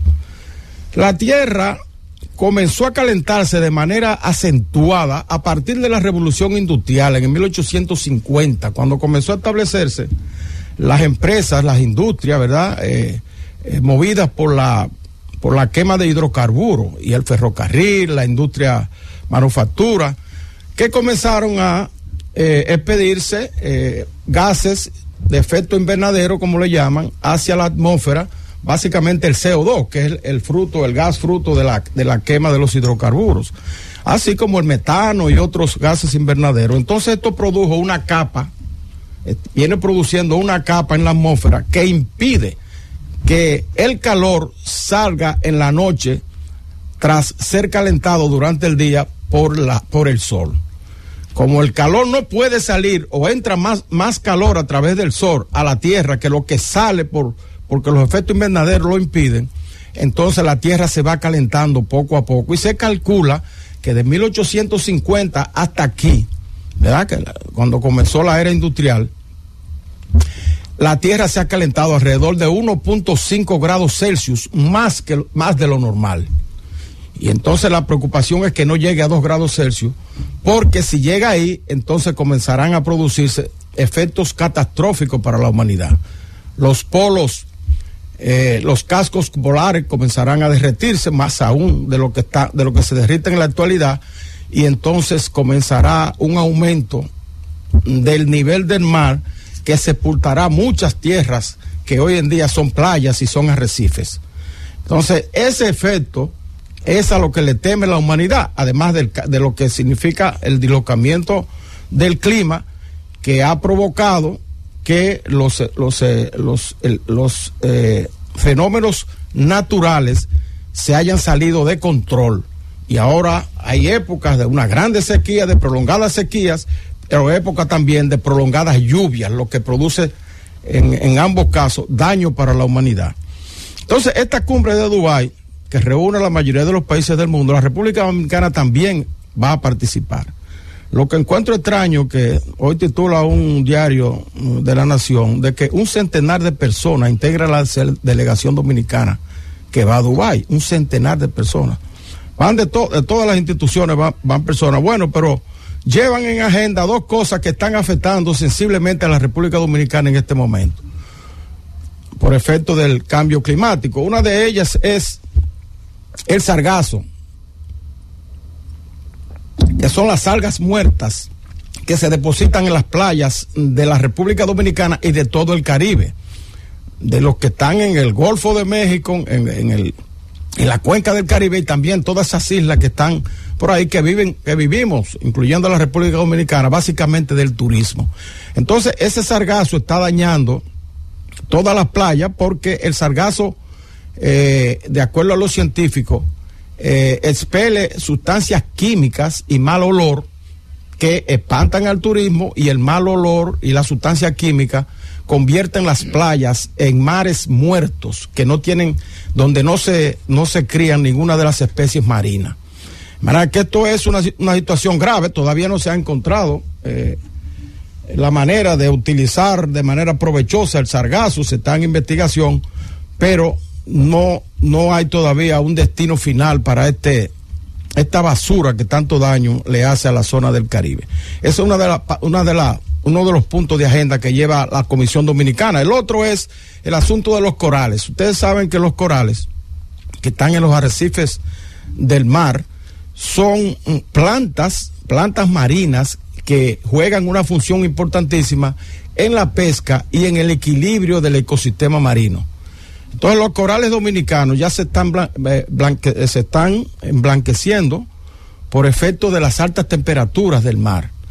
El mar se ha calentado por el, por asunto del calentamiento y eso ha provocado que nuestras algas marinas estén exterminándose en todos los arrecifes de los mares dominicanos. De manera que esos dos puntos que lleva la delegación dominicana son eh, importantes y el hecho de que se lleven allí, buscarle una salida de manera conjunta, porque la, República Dominicana por sí sola no puede enfrentar ninguno de estos dos efectos del cambio climático. Porque resulta que nosotros, nuestro país, contribuye muy poco al calentamiento global. Sin embargo, somos de los países más afectados por eso, por los efectos de ese calentamiento global. Los países grandes, que son cinco básicamente, que, que- contribuyen a, la, a la contaminación de la atmósfera y que, y que cuando se celebran estas cumbres, tratan, o en la mayoría de los casos, no cumplen con las, con las regulaciones que se establecen. Esos países, fíjense ustedes, los Estados Unidos contribuyen con un 20% al calentamiento global, China como un 11%, Rusia un 7%, Brasil un 5% e Indonesia 4%. Esos cinco países básicamente son los que provocan el calentamiento global y son los que menos cumplen de manera estricta con las estipulaciones que se establecen en esas cumbres que se realizan cada cierto tiempo, pero que al final, eh, al no cumplirse con, con las estipulaciones, con los acuerdos, entonces sigue el calentamiento global. Nadie quiere cambiar de estilo de vida. Nadie quiere cambiar la, la- el tipo de energía que se emplea. Los hidrocarburos, que es la, la forma más fácil de conseguir energía a través del petróleo, ningún país quiere cambiarlo radicalmente. Y se establecen programas. Los Estados Unidos tuvo el liderazgo, Europa es que más avanzado en ese aspecto. Los Estados Unidos asumió en tiempo pasado el liderazgo y vino el gobierno de Trump y, hasta eh, sacó el país de, la, de los acuerdos de las cumbres internacionales. Ahora lo retomó de nuevo, pero ya con cierto rezago. De manera que nosotros esperamos que en esa cumbre que se está celebrando ahora en Dubái, tanto la República Dominicana como el mundo encuentren una vía de evitar la contaminación de los gases invernaderos y encontrarle una salida al cambio climático que tanto daño le está haciendo al globo terráqueo. Francis. El gobierno de la tarde. El gobierno de la tarde. Cinco y cinco minutos en el gobierno de la tarde. Una mujer demanda restaurante de Nueva York tras encontrar un dedo humano en su ensalada.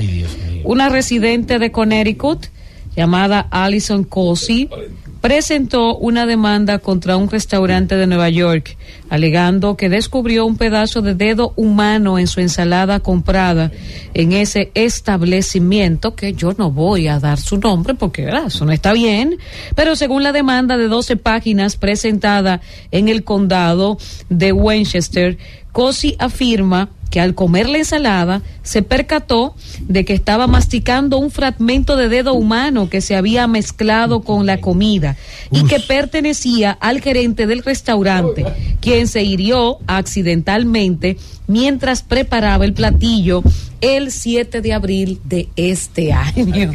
Ensalada de dedo. Tú sabes que se usa mucho en Estados Unidos.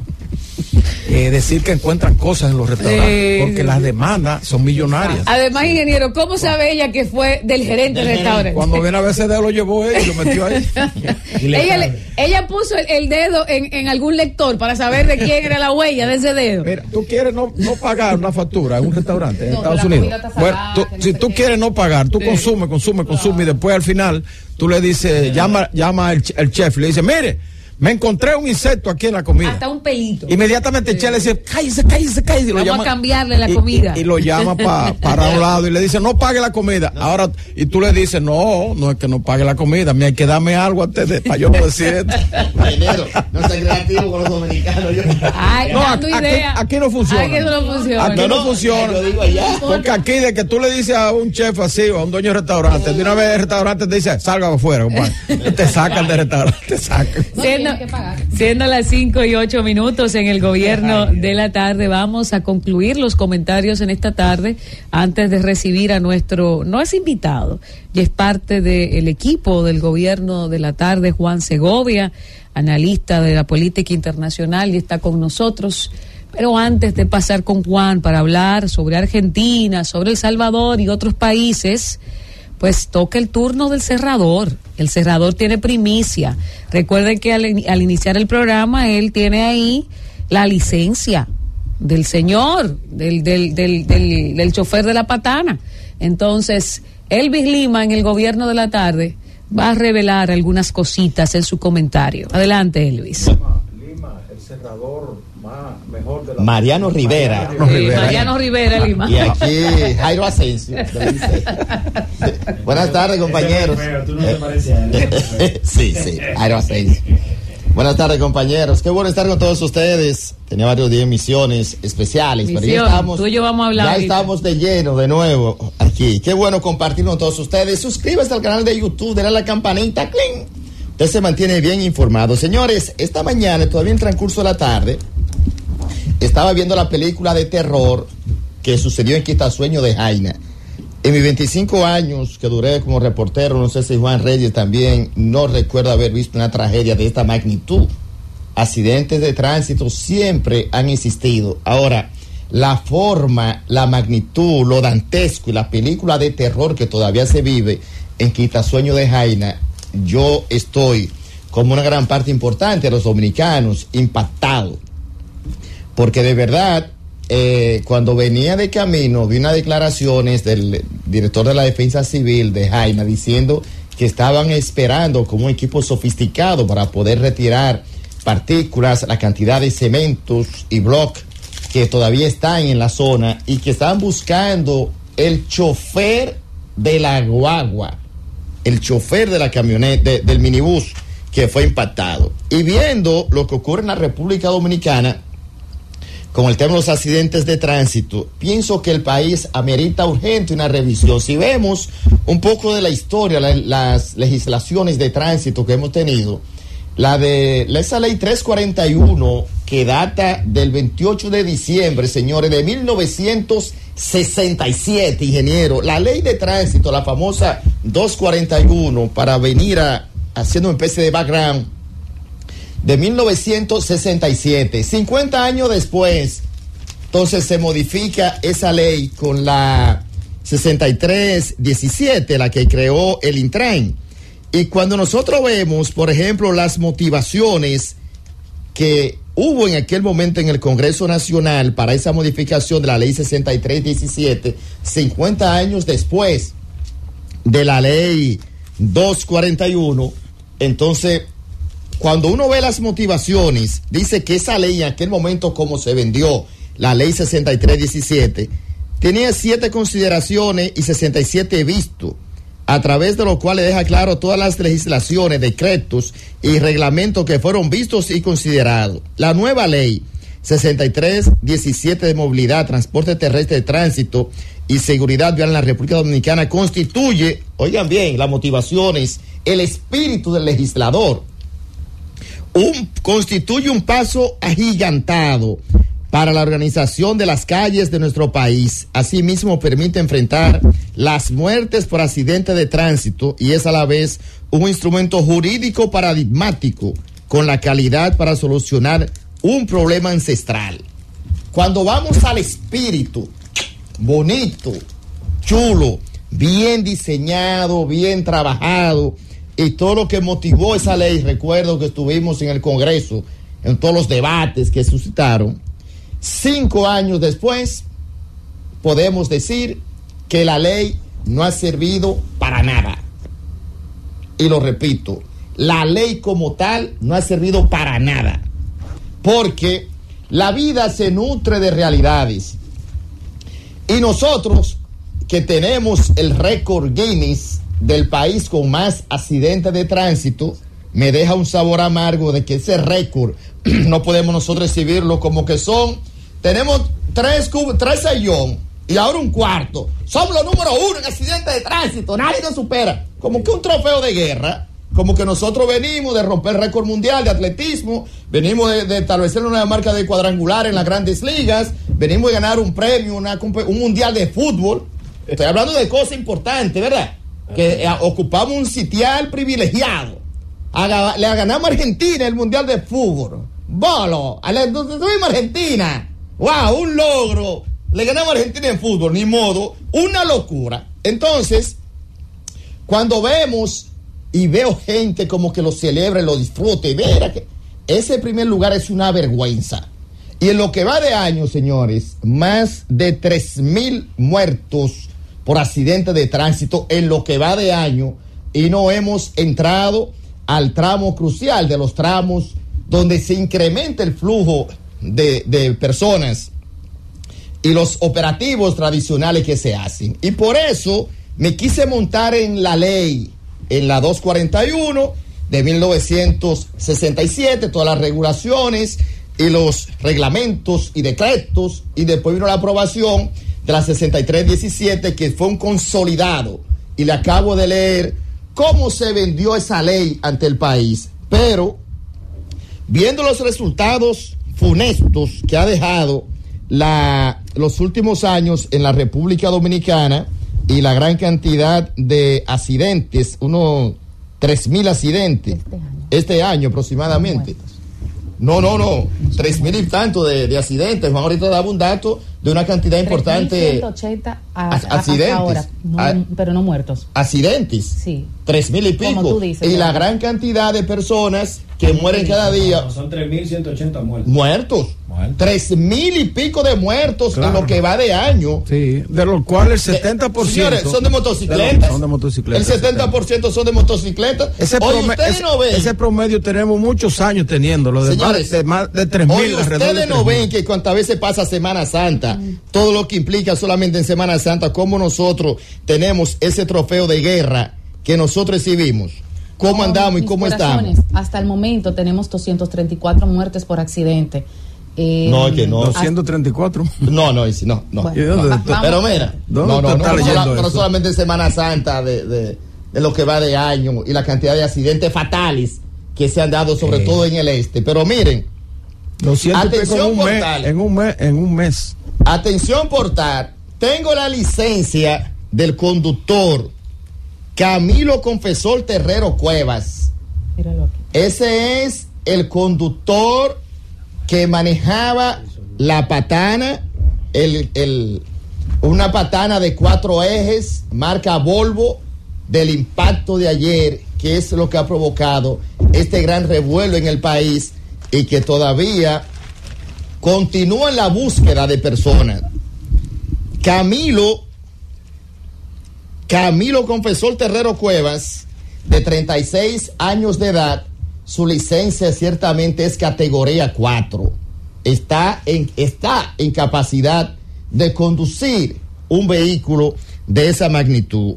Y ciertamente su licencia vence el 14 de julio del 2027. Él hizo una renovación el 19 de julio del 2023 de este año. Vino la renovación. También tengo el seguro. Señores, ustedes saben la barbaridad. Increíble con lo que nos encontramos. Un seguro de ley tenía ese conductor. Un seguro de ley y una póliza judicial. Eso no tiene madre. De un millón de pesos, le revelo. El seguro de ley que tenía el conductor de esta patana. Le voy a poner el seguro y la póliza en el portal para que lo puedan ver. ¿A nombre de él o a nombre de una empresa el seguro?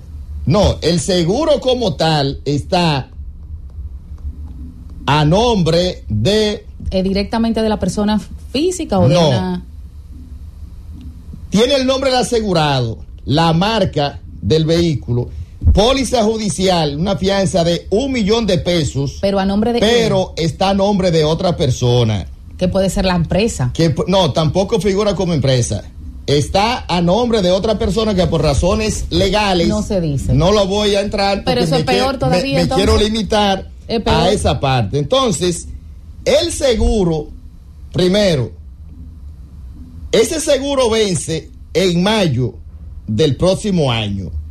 Y esa póliza judicial es de un millón de pesos, tipo camión cabezote. Y ese camión es, esa patana o cabezote, es del año 1994 y está a nombre de otra persona.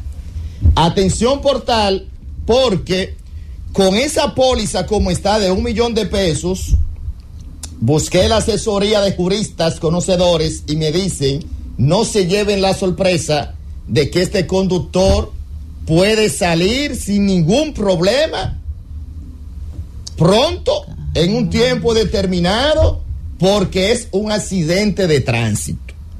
Y como es un accidente de tránsito y que la ley no sea, no, no, deje esa brecha, lo que le acabé de decir con relación al tema de la modificación de la ley y demás, es un accidente de tránsito. ¿Qué pasa con el tema de los accidentes? Que finalmente no importa la cantidad de muertes, porque jurídicamente hay lo que se llama bajadero de poderle buscar una solución para que él salga liberado sin ningún problema con el tema de las compañías y demás, y ese seguro, que es un segurito, un segurito de ley, lo que tenía este bárbaro que le costó la vida a 10 personas y una póliza de un millón de pesos, entonces pronto él sale normal, se arregla su ropa, sale, no da declaraciones a la prensa, para su casa.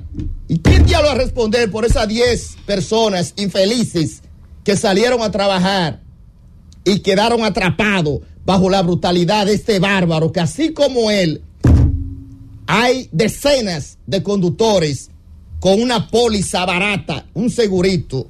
Por eso es que yo vivo diciendo aquí, y no me voy a cansar de repetir, que aquí hay que sembrar con el ejemplo. Esa teoría, esa chulería de cosas, este país no se resuelve con seminario, ni, ni, ni, ni tampoco con conferencia. Aquí el chucho, aquí tiene que ser con el chucho.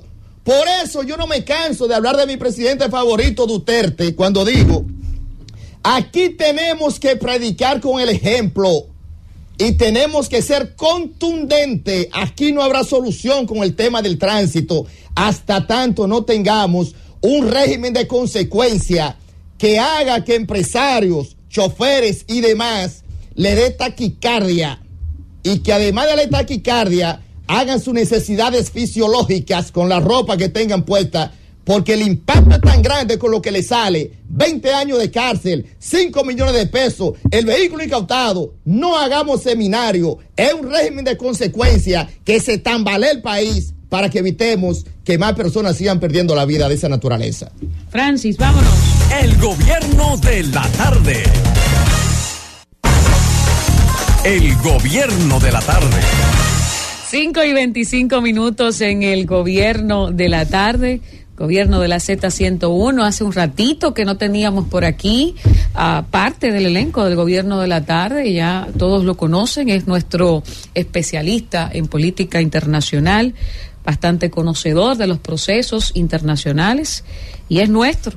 Es de la Z101. Bienvenido. Buenas tardes, Juan Segovia. Gracias por acompañarnos. Muy buenas tardes. Encantado de estar con vosotros. Bueno, Juan, tenemos mucho, así que no vamos a andar por las ramas. Hace creo que media hora exactamente, Joe Biden nomina como candidato a embajador para República Dominicana a Juan Carlos Iturregui. ¿Qué te parece esto? Bueno, lo que me parece inexplicable es que durante tantos años no, haya habido un Desde el embajador. 2021 estábamos sin nadie. Exacto, yo nunca he conseguido saber la razón, por más que la he preguntado, para que un país amigo como es República Dominicana de los Estados Unidos eh, haya tenido durante tres años ¿no? la sede vacante ¿no? y, y a un es. responsable de negocios como máxima autoridad. No lo he entendido, he escuchado distintas versiones, pero ninguna me ha parecido eh, demasiado convincente y desde luego creo que es una buena noticia para ambos países ¿no? y, y para intensificar o continuar una relación que tradicionalmente ha sido buena y que había tenido este, este obstáculo que parece que por fin se empieza a solucionar, no del todo, porque como sabéis, bueno, ahora falta que el Congreso de Estados Unidos lo apruebe, o sea, esto Claro, es el por inicio eso se de dice un nominación. Exacto, ha sido nombrado, nominado, no nombrado de momento, Exacto. eh, porque como sabéis, ese es un país donde todo se alarga mucho, los procedimientos exigen muchos contrapesos, ¿no? Y, y bueno, eh, es una buena noticia. Son varias cosas, porque primero es la aprobación allá por el Congreso y posteriormente el placer que debe aceptar la República Dominicana, que es la aceptación del embajador que es nominado por el país que eh, tiene relaciones con la República Dominicana. Efectivamente, efectivamente, pero bueno, yo creo que está bien que se vaya a poner por fin, ¿no? Solución a este bloqueo de tantos años inexplicable. Más Y de tres años y yo, y eh. yo creo que injusto para un país Ay, como ¿qué- República qué, Dominicana. ¿Qué lectura tú le das siendo Estados Unidos nuestro principal socio comercial que haya durado tantos años para No, no lo sé, Elvis, no, no quiero Porque especular porque yo he que- preguntado en, en muchos sitios y esto a qué se debe. Me han dado razones que nunca me han parecido convincentes y la verdad es que no, no, no lo sé y no quiero especular al respecto porque no lo sé. Lo importante es que ya aparentemente estamos cerrando, ¿verdad? Con esa situación, con esta nominación, pues quizás pronto ya tenemos a- o, o a él o a otra persona. Vamos a esperar. De que momento sea- sería él, porque De que momento están- sería él, que el que por Biden nominando. inicialmente es él, que por cierto tiene una- un apellido de origen vasco. Así dijo Francis Villalona, ¿eh? Ah, ¿eh? Francis fue el Así primero que dijo Pues sí, que Francis, vasco. Francis acertó. Este señor tiene Sí. algún antecedente vasco que emigró en su momento a Estados Unidos y, y va a acabar en República Dominicana, donde por cierto yo creo que se vive mucho mejor que en Estados Unidos. O sea que va a salir ganando. Bueno, Va a salir mi ganando. querido Juan, vamos a hablar ahora de España, Porque luego de que aquí analizáramos la situación de estas elecciones de España, lo que le faltaba, ¿verdad? Lo, que, el- lo que procedía con el rey, la- las votaciones, las ponderaciones, todo lo que se necesitaba para poder tener en España ya a un presidente, pues ha terminado este proceso. Por fin, fíjate qué diferencia con respecto a República Dominicana. Mucha la Llegan las elecciones y esa noche quien ha ganado Ya se convierte en presidente, eh, tiene su, su jura el 16 de agosto y, y- y ya está, ¿no?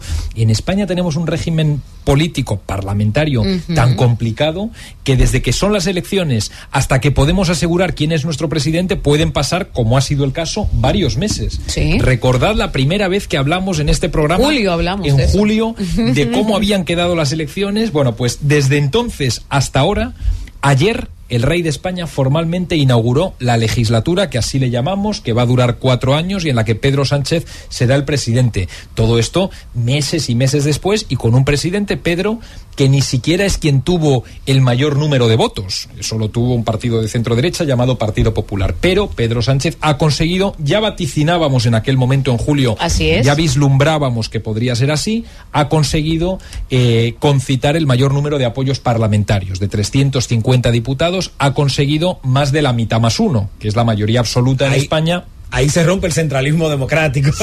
Bueno. que mayoría se impone a la minoría. La mayoría votó por el PP. No, pero Juan, gobierna el es- PSOE. eso es una cosa que también se dice mucho en España y no es verdad. La mayoría no votó por el PP. El PP tuvo la minoría más grande.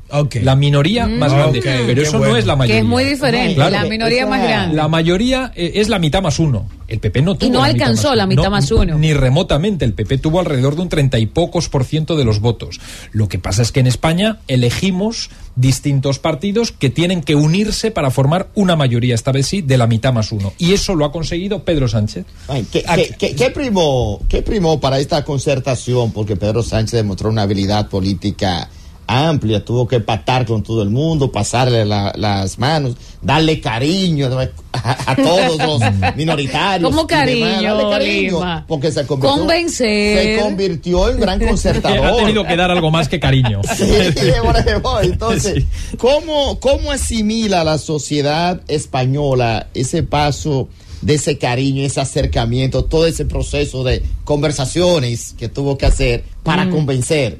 Vencer y convencer, que son dos que cosas no es lo mismo, como le dijeron mismo. a Unamuno. Que no es lo Eh, mismo en eh, política. Lo, lo primero que hay que decir es que aunque parecía que la derecha iba a gobernar en España, finalmente no fue así. En las elecciones de julio de este año no fue así. Así contra fue. todo pronóstico y contra lo que decían todas las encuestas. A ver si hablamos de las encuestas iluminadas, porque lo mismo ha ocurrido en Argentina. Sí. Parecía que iba a estar muy igualado y que incluso podía ganar masa Así y ha ganado Milei por 10 puntos. Yo no sé qué pasa con las encuestas, pero, pero al final es llamativa la distorsión que se produce. Están fallando mucho. Fallan muchísimo, ¿verdad? Aquí son certeras. En España Mira, también muchacho. fallaron. En España fallaron. Fallaron también estrepitosamente. Yo creo que porque en España se produjo una reacción de una parte muy importante del país ante la posibilidad de que la extrema derecha pudiera llegar al poder a través de una coalición con el centro derecha, con el Partido Popular. Eso generó, sobre todo entre la población más joven, eh, una movilización que no se había dado y que no se había previsto, que finalmente hizo que los partidos que se oponen a esa posibilidad de gobierno derecha con extrema derecha hayan podido sumar ¿Cómo está ahora la situación?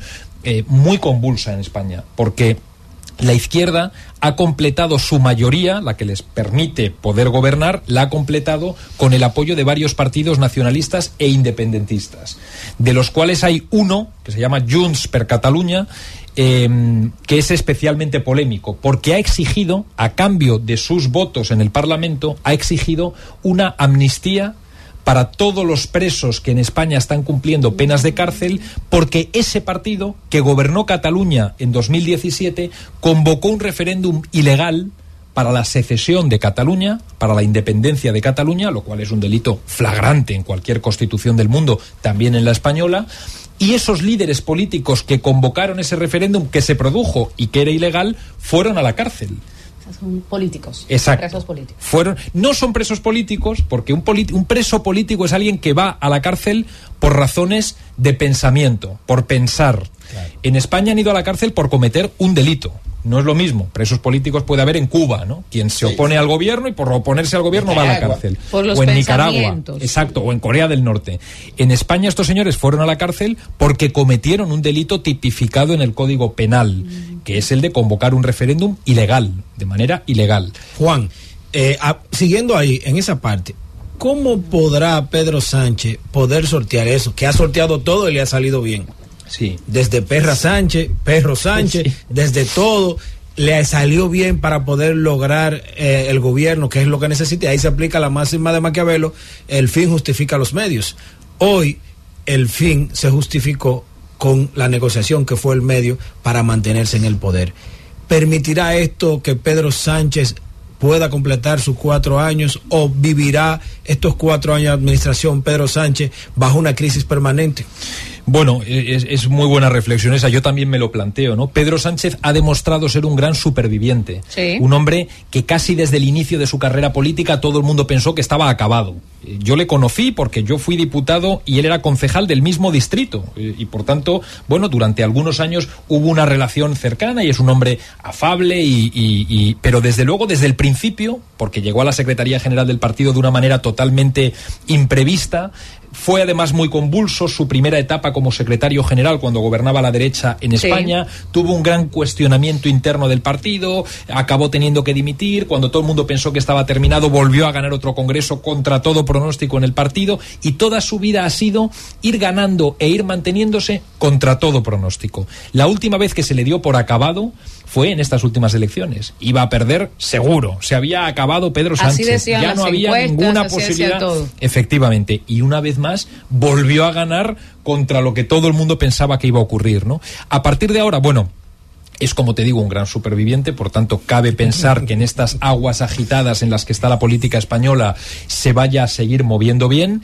pero efectivamente estamos ante la legislatura, y es la número 15 en España, más difícil Sí. parlamentariamente de todas cuantas ha habido hasta ahora, desde que en España en el año 78 pues, eh, Comenzó se- la com- comenzó la democracia tras la dictadura. ¿no? Eh, pero este hombre, desde luego, parece que vale para esto. Es un gobierno, como os digo, endiablado, con el PSOE eh, y, un partido a su izquierda que se llama Sumar, pero con el apoyo de hasta siete partidos nacionalistas e independentistas de distintas regiones que están pidiendo cesiones, por ejemplo, esta amnistía de la que hablábamos con todos los presos que están en la cárcel por aquel delito que cometieron en 2017. Encabezado por Puigdemont. Exactamente, un señor que ahora volverá a España, pero que estaba fugado. Fijaros la, la, la cosa. Pe- pe- pero va a salir después de esa amnistía va a salir libre. O sea, si el Estado como tal no va a, ver, no, no va a perseguir. Claro. Va a salir limpio. Él, él huyó de Cataluña para evitar ser detenido y la cárcel tras el referéndum que se convocó. Está viviendo en Bruselas desde entonces y fruto de la negociación que el gobierno ha tenido, que el PSOE ha tenido con su partido, va a volver a España, va a volver a Cataluña. A todo esto hay que sumar que la derecha española que tiene por supuesto un peso importante eh, electoralmente, ¿no?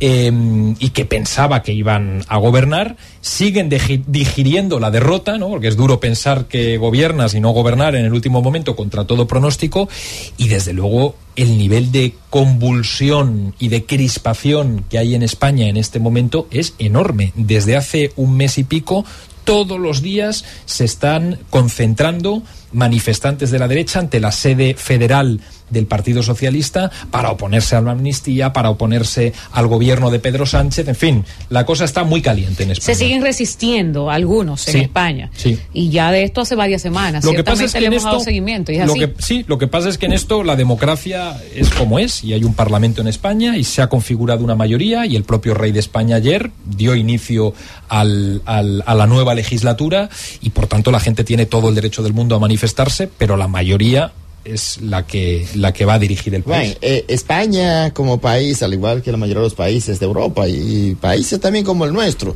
el tema de la economía es fundamental. España después de la crisis, después de la crisis post-COVID, ha tenido una situación económica complicada, una pérdida importante del empleo formal, el tema del euro, que en su momento se quedó por debajo del dólar y tuvo un impacto muy, muy importante ante la comunidad europea. Entonces, con este ascenso nuevo de Pedro Sánchez, ¿cómo tú vislumbras esa recuperación económica? Porque ese acuerdo como tal, con los partidos minoritarios, lo que acabamos de analizar, cómo logró eh, armar esa parte de, de alianza, de unidad, de concertación nacional, se puede decir. Entonces, el punto de vista es el económico. ¿Cómo va a repercutir esa parte en una recuperación económica de España que ha venido de menos a más, el estancamiento y la comunidad europea que va a jugar un papel fundamental, sobre todo porque Europa sabemos que tiene el tema de la moneda única, el euro, y, el, y como marcha el euro, marcha Europa. ¿Cómo tú vislumbras esa parte económica? Bueno, como dices, los países de la, uni- de la Unión Europea tienen mucho menos margen de maniobra individual de lo que tiene un país aquí en Latinoamérica, por ejemplo. En España no tenemos un banco central, en España nosotros no podemos decidir eh, el valor de nuestra moneda, no se puede devaluar. O sea, hay muchos mecanismos que hay países como República Dominicana que tienen para manejar su economía, que España, en cambio, no tiene porque tiene cedida esa soberanía a una entidad superior, la Unión Europea, igual que Italia, igual que Francia, igual que Alemania. Eh, pero dicho esto, eh, entre las cosas que se le han valorado a Pedro Sánchez, que ha tenido un gobierno convulso y que, como os digo. Y que como os digo, todo el mundo pensó que ese gobierno acababa en julio, pero entre las cosas que se le han valorado ha sido un buen desempeño económico. Es que él Los- es economista y no es Sí. muy, y es muy buen economista, Es verdad. tengo entendido. Es verdad, es un buen economista. Entonces además- maña fuera, mi querido Juan. Sí, y además Iluminada ha tenido una, una capacidad Se- se encuentra importante. necesario que hay economistas que han fracasado. Sí, bueno, hay- pero yo estoy diciendo, especificando, porque yo Eh, eh, eh, conozco él- él un poquito, bueno, conozco sí, un poquito, es muy buen economista. Sí. Entonces, mañana fuera que él, si se ha desempeñado bien como economista al frente de un país, pues él no tenga cierta estabilidad que se lo ha otorgado a España. Sí, lo que pasa es que el empleo, como dije, y el tema de la mano de obra y la devaluación del euro frente al Nosotros- dólar. Bueno, lo que pasa es la devaluación del euro en cualquier caso no es no es responsabilidad, No es responsabilidad como te de ningún gobierno, de ningún gobierno presidente. pero estoy hablando del impacto por la llegada. Pedro Sánchez no solo es un buen economista, sino que además ha tenido una demostrada capacidad de rodearse de gente válida en todas las áreas. Ese ha sido uno de sus principales éxitos y también en materia económica. Lo primero que hizo fue nombrar hace ya tiempo y se mantiene a una ministra de Economía, Nadia Calviño, que era una altísima funcionaria del Parlamento Una Europeo, estrella. una estrella de la Comisión Europea que hizo el camino de vuelta, en vez de de España a Europa, de Europa de vuelta a España para hacerse cargo de un ministerio Sí. complejo. Es una mujer con una autoridad enorme eh, y ese fue un gran acierto y además los números en España han ido bien dentro de que es verdad, Elvis, que tenemos en España desde hace muchos años algunos problemas muy estructurales, ¿no? Por ejemplo, los bajos salarios en comparación con la media de la Unión Europea. Sí. Por ejemplo, un mercado laboral muy volátil. Cuando las cosas van bien en España, el empleo se dispara, pero en cuanto van un poco mal, el empleo se desploma. Eso no ocurre de la misma manera en otras economías Alemania, europeas, por ejemplo, en eh, Alemania o en la más Francia. sólida.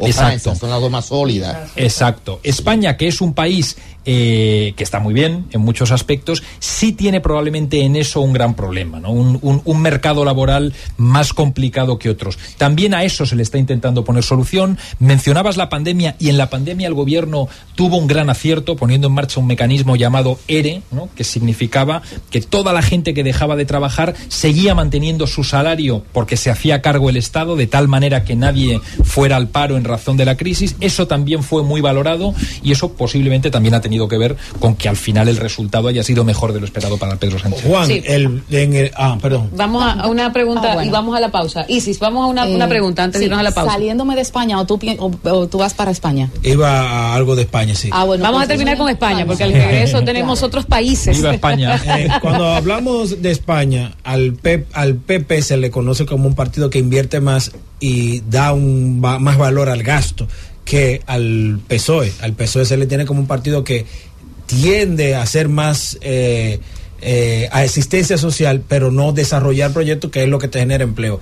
Tiene como reto en estos cuatro años Pedro Sánchez incrementar la inversión para mejorar la situación económica. Sí, por supuesto. Ya te digo que creo que en España tenemos cosas muy buenas, una gran protección social, una educación pública muy decente, una sanidad, una salud pública, como le llamáis aquí, que es de las mejores del mundo, Sí. un buen sistema de infraestructuras, pero desde luego el reto del gobierno actual y el de todos, porque es nuestro, nuestro déficit, es el mercado laboral y es una economía que no acaba de estar con la potencia con la que un país como el nuestro debería tener.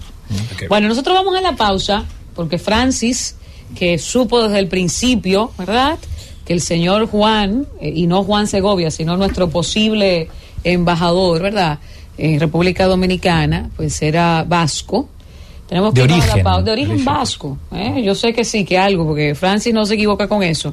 Vamos a hablar de Milei y de Argentina, Juan, el regreso, porque ayer la Asamblea Legislativa proclamó al ultraderechista Javier Milei. Y aquí vamos a hablar largo y tendido de eso, porque la verdad es que tampoco las encuestas daban No, en absoluto. a Milei ganador.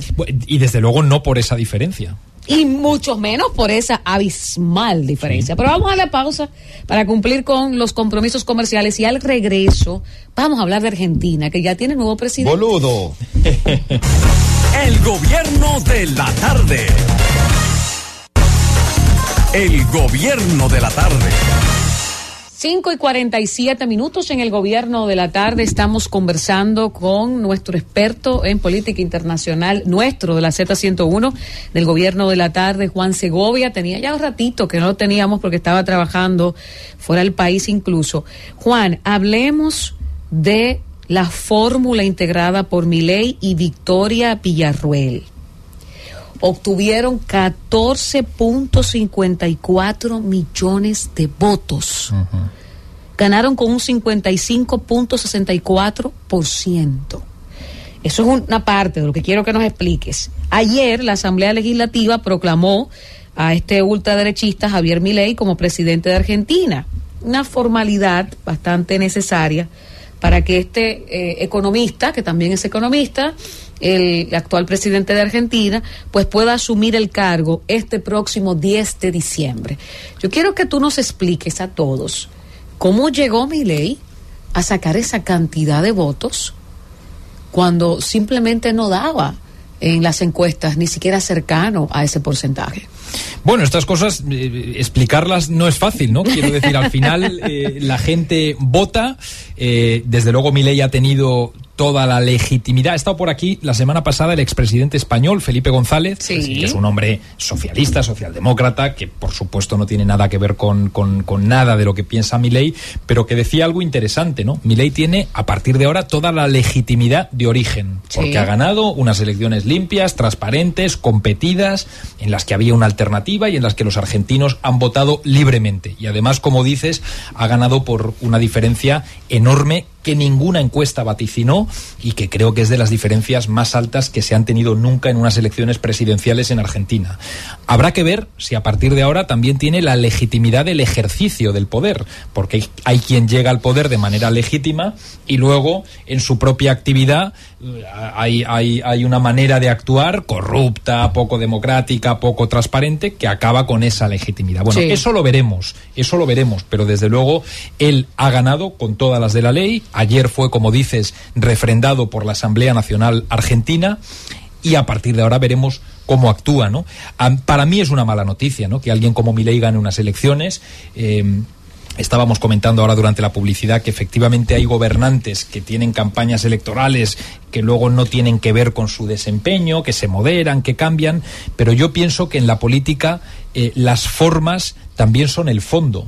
Y yo desde luego cuando escucho a un gobernante decir algunas de las cosas que le he oído a mi ley y decirlas además de la manera de las que las dice, a mí me genera mucha mucha suspicacia, ¿no? Le hemos visto permanentes insultos, permanentes descalificaciones no solo a la izquierda argentina, sino incluso al Papa, al que ha insultado y a llamándole otros de todo. como a López Obrador, por Efectivamente. ejemplo, de una manera Efectivamente, a mí, vulgar. francamente, ese tipo de Claro. vulgaridad, de manera de expresarse, de manera de opinar, no me gusta en un gobernante y yo jamás querría para mi país un presidente que se expresara en esos términos. Pero hay una coincidencia que yo puedo citar ahora tras leerme un libro sobre Venezuela y Hugo Chávez.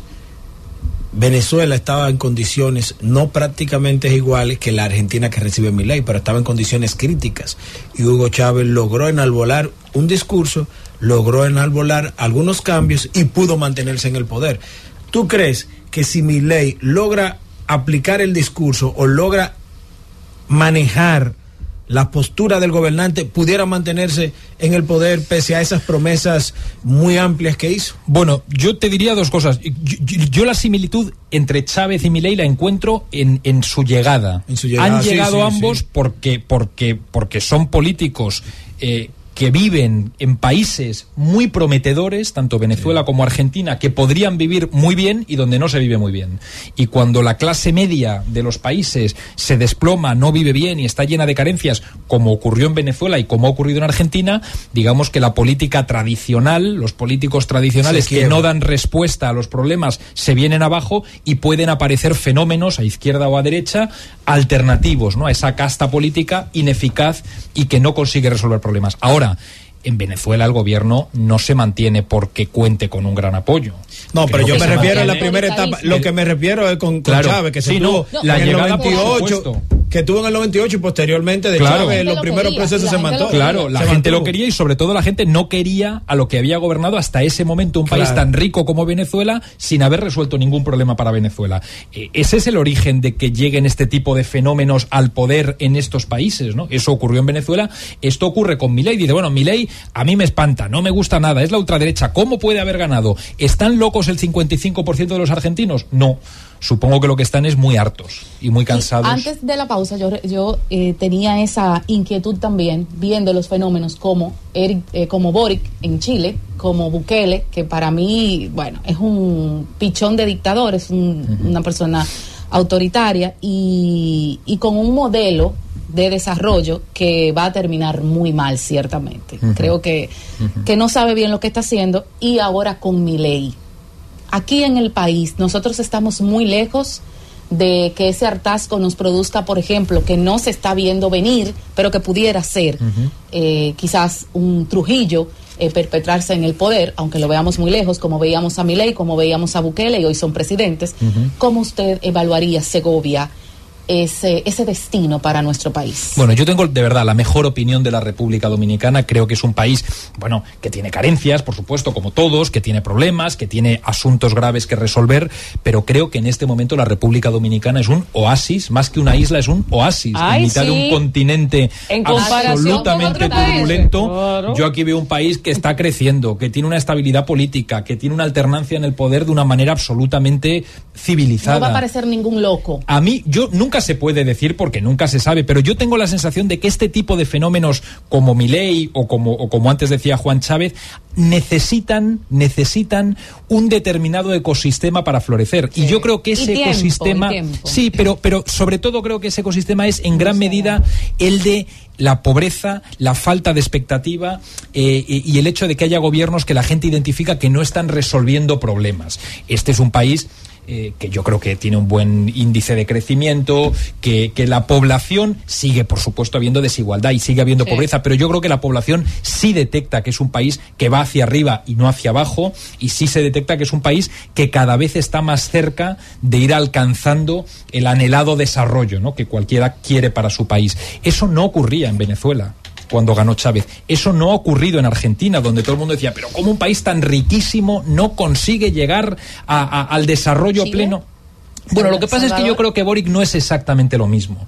Boric, eh, yo no creo que Es se- un invento. Pero no me parece que sea un fenómeno antisistema exactamente el No, de no, Boric. no. Creo que no es Él lo no mismo. entra ahí, él no entra yo en creo ese que no entra en esa categoría. Antes de la pausa le decía. Fue un experimento, perdón, de Chile, que ellos entenderán que no le salió bien. Sí, Eh. parece que no está saliendo bien, efectivamente, Sí. pero, pero no me parece homologable a lo que ha supuesto Milei o, o- o- o a lo que fue Chávez. En fin, que creo que es otra categoría. Bukele efectivamente se parece mucho más a esto, como dices. Yo estoy de acuerdo, ¿no? Bukele también surge de eso, de un país como El Salvador, sin expectativa, con pobreza, con un índice de violencia enorme y con gobiernos totalmente ineficaces. Yo creo que cuando hay gobiernos eficaces que generan convivencia, que generan estabilidad y que luchan contra los problemas de los países, es difícil que surjan este tipo de fenómenos. Y yo creo que en Dominicana eso existe, francamente, sin Bueno, querer meterme eh, donde no me llaman porque yo no soy dominicano, pero yo creo que eso... Pronto lo vamos a nacionalizar. Ojalá, ojalá. Pronto, ojalá. ¿eh? Pronto lo vamos a nacionalizar. no, la Z se va a encargar de canalizar eso. Antes de la pausa yo le decía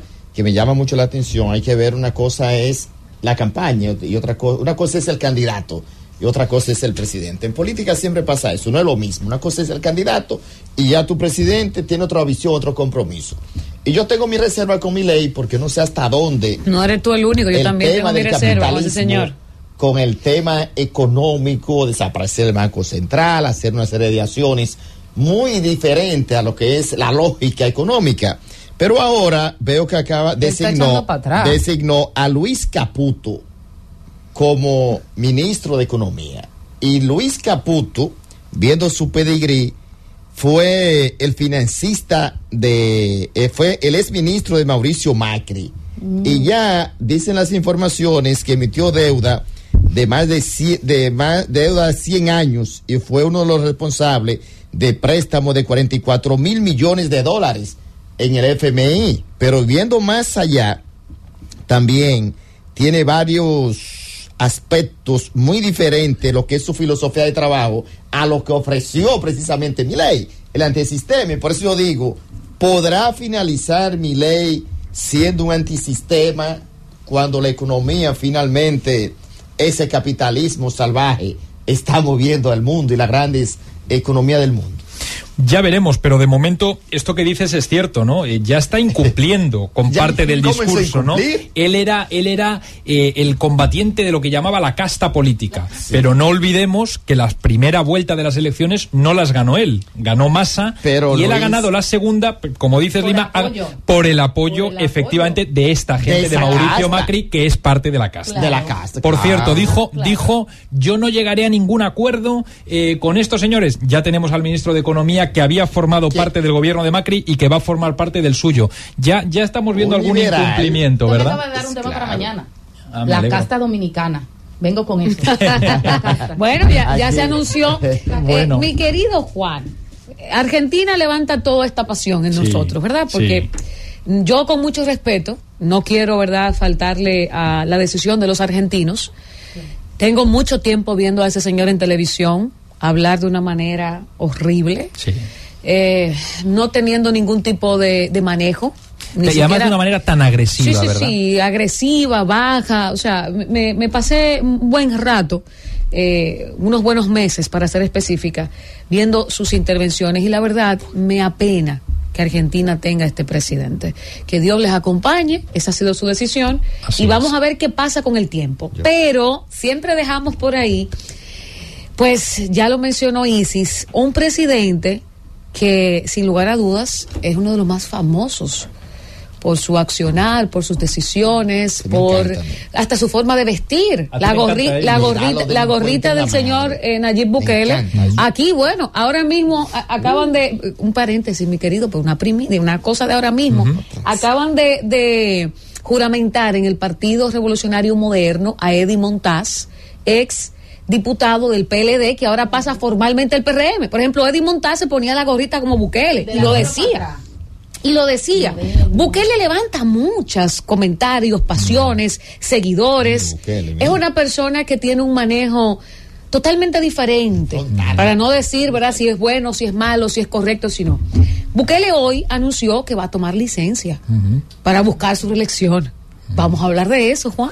Sí, bueno, eh, eh, conecta con lo que estábamos diciendo de Milei y de otros, ¿no? Bukele Sí. es producto de un país absolutamente destruido antes de que él ganara las elecciones, donde la democracia era solo un formalismo, porque la corrupción era ramplante, la violencia era insoportable, la gente no podía salir a la calle, la economía era un desastre. Bueno, pues en ese tipo de países donde la casta política, ISIS, ¿verdad?, no resuelve los problemas, aparecen fenómenos antipolíticos que en muchas ocasiones llevan al desastre inmediatamente y en otras llevan al desastre mm, a medio plazo. Yo estoy con Bukele. De momento, de momento hay que reconocer que con todas las precauciones y con todas las prevenciones que puede generar Bukele, ha resuelto momentáneamente, ha resuelto de momento el problema de la violencia. Yo estuve en El Salvador hace algunos meses y allí todo el mundo te cuenta que donde antes no se podía salir a la calle, ahora sí.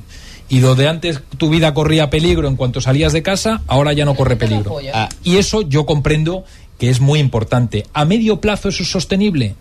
Esa es la duda y lo veremos. Ahora, esta licencia que pide Bukele la pide después de haber, cam- de haber forzado las cosas para presentarse a la reelección.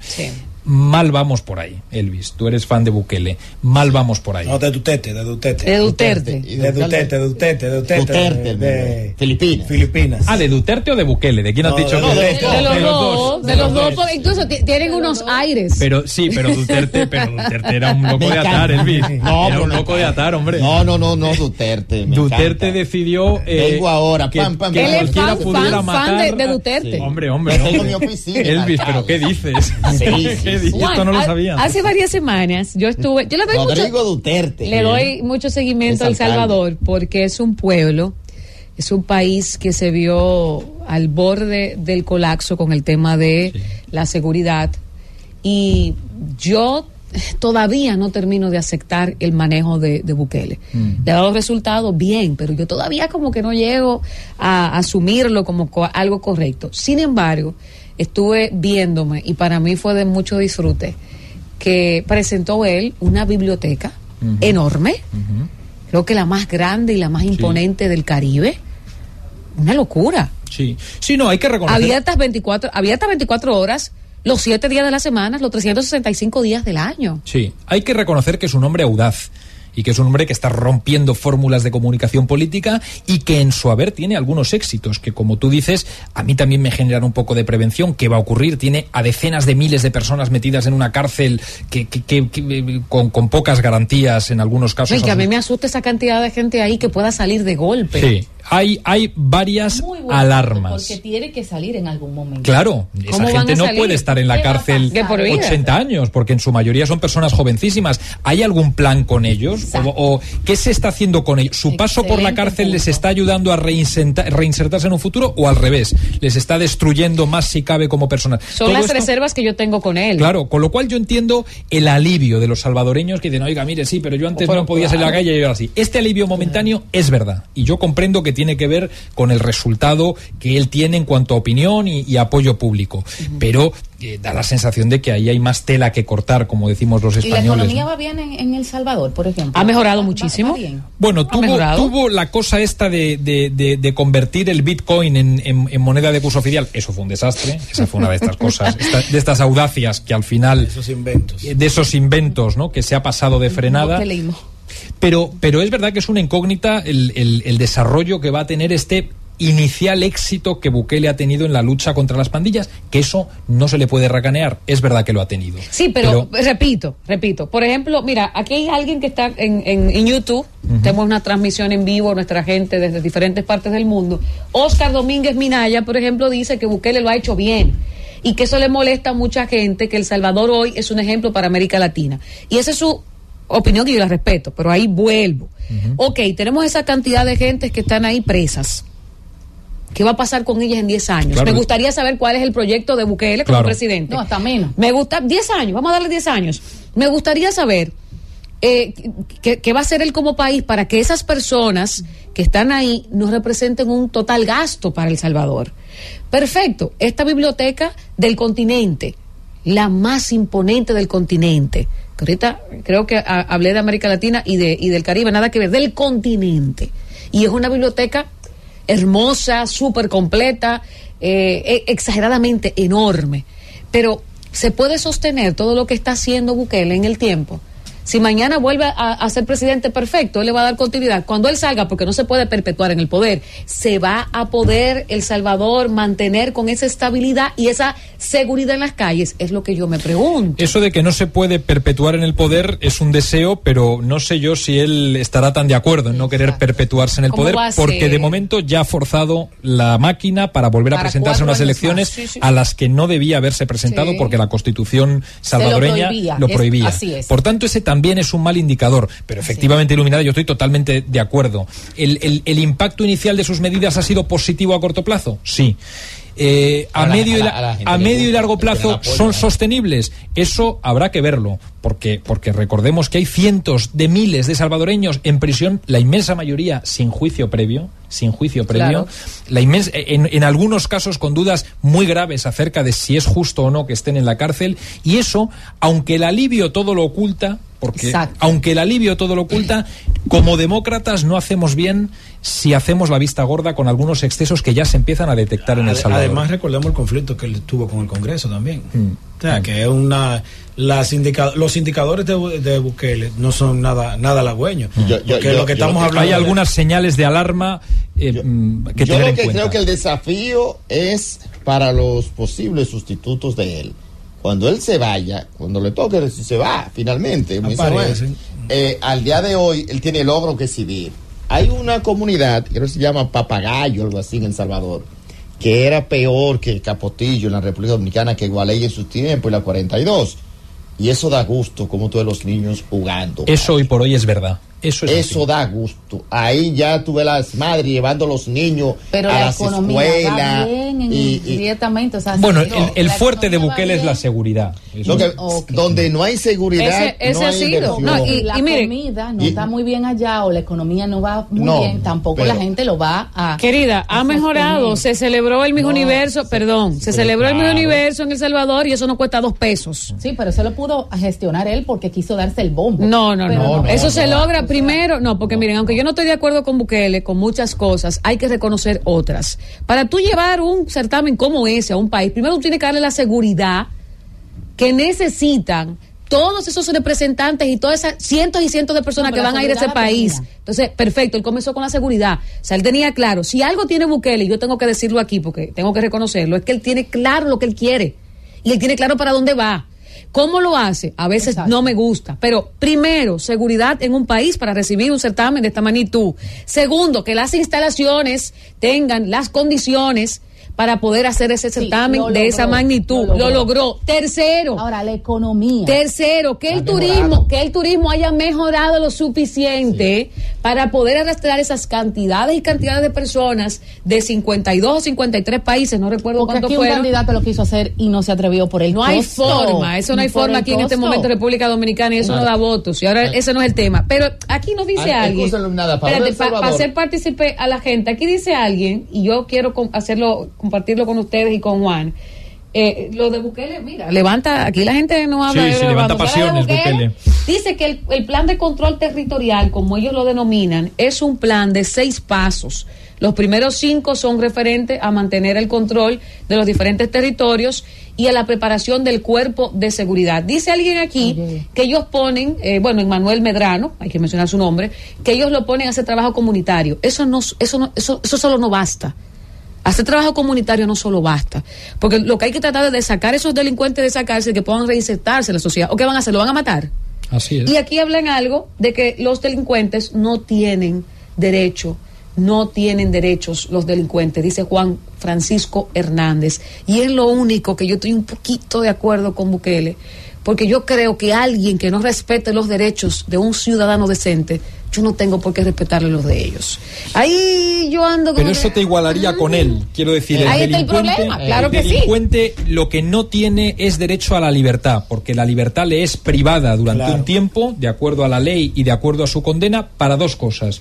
Una, para que no sea un peligro por las calles y dos, para que el Estado contribuya a rehabilitarle, Sí. para que esa persona, en la medida de lo posible, cuando cumpla su condena, pueda reincorporarse a la sociedad sin ser un peligro. Eh, el resto de sus derechos, el derecho a la vida, el derecho a alimentarse, el derecho a la salud, se le tienen que garantizar por mucho rechazo que nos produzca el delincuente. El problema es que Por- yo, yo por- confieso que esos sanguinarios, porque no es lo Sí. mismo un delincuente, Esa- Juan. es- es- eh, es verdad. No es lo mismo un delincuente que venga, le roba el celular a Francis allá afuera y que quizás tenga una condición, una situación X, que no sea para droga, a un sanguinario asesino Es verdad. que no tenga piedad, Esa- a un violador. Miren, es que yo ahí estoy como que Es verdad, pero el Estado de Derecho, la democracia, precisamente consiste en tener la altura de entender que ese señor debe estar en la cárcel, pero que no se le puede torturar, que no se le puede matar, que, no, que incluso ni violar sus derechos. ni violar de- de- derechos Ahí yo no estoy de acuerdo. ¿Cuál derecho tú vas a entonces- tener un delincuente de la mano? Bueno, pero le estoy confesando a ustedes que ahí es de las pocas veces que yo No, estoy no, no. exageradamente de acuerdo, pero solo con esos sanguinarios, Claro. con esos asesinos. Yo entiendo que no deberían de tener los mismos derechos que una persona decente, Bueno, que un no, ciudadano no los decente. tienen y por eso están en la cárcel. Mira, a favor del Salvador,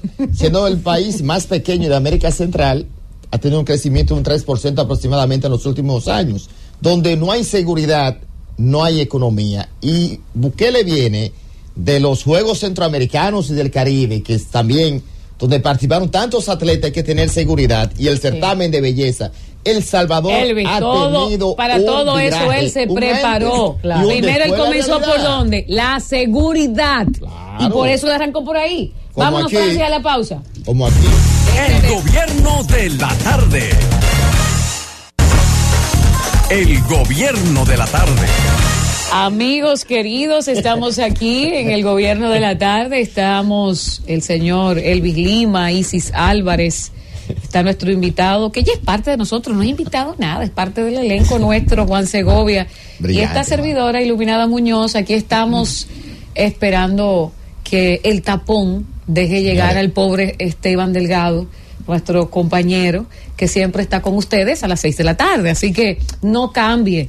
No, no fue que usted se equivocó. Sí, esta es la Z101. Lo que pasa es que Esteban, el pobre, como la calle está vuelta a un desastre, pues no ha podido llegar a pesar de que salió a las 5 de la tarde de donde estaba. Una locura. Pero aquí estamos. Juan, la gente en YouTube no deja de hablar de Bukele. Aquí eh, una persona que tiene como usuario en YouTube, Murban Ferreira, dice que en China, Rusia, Nicaragua, Corea del Norte, es peor cómo tratan a los seres humanos. y nosotros no lo criticamos. Ah, ¿Qué hay no, de no, cierto hombre, en eso? Por supuesto, lo criticamos abiertamente. Hay una parte enorme del mundo donde a los seres humanos se les trata muy mal desde los gobiernos y no hay que callarlo, por supuesto. Y además, eh, los países que ha mencionado, eh, así es. Y muchos otros, ¿no? Y Arabia Saudí y tal, hay muchos países donde la gente vive muy mal, muy oprimida y sin sus derechos garantizados. Por supuesto, tiene toda la Singapur. razón ese señor.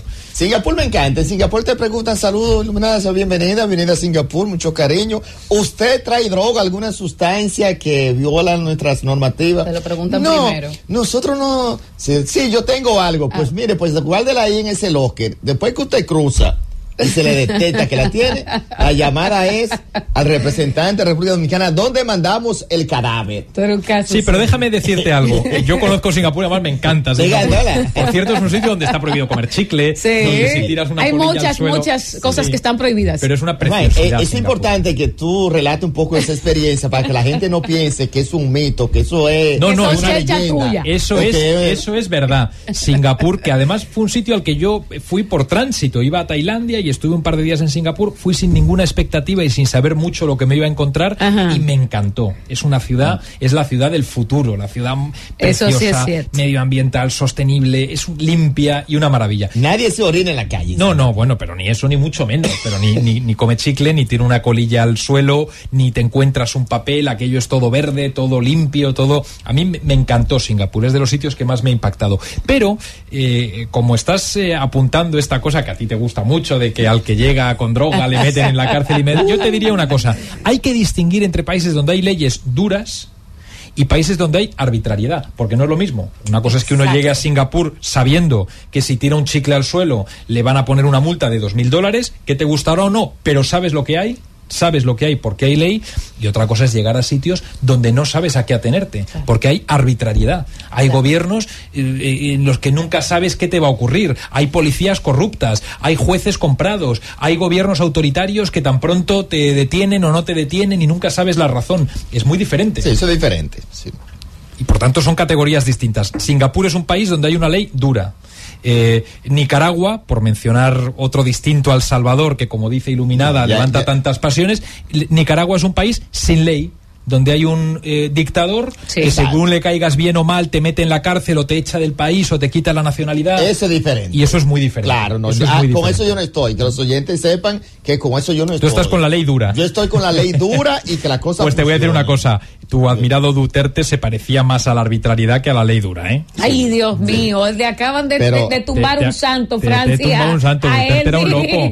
Duterte era un loco.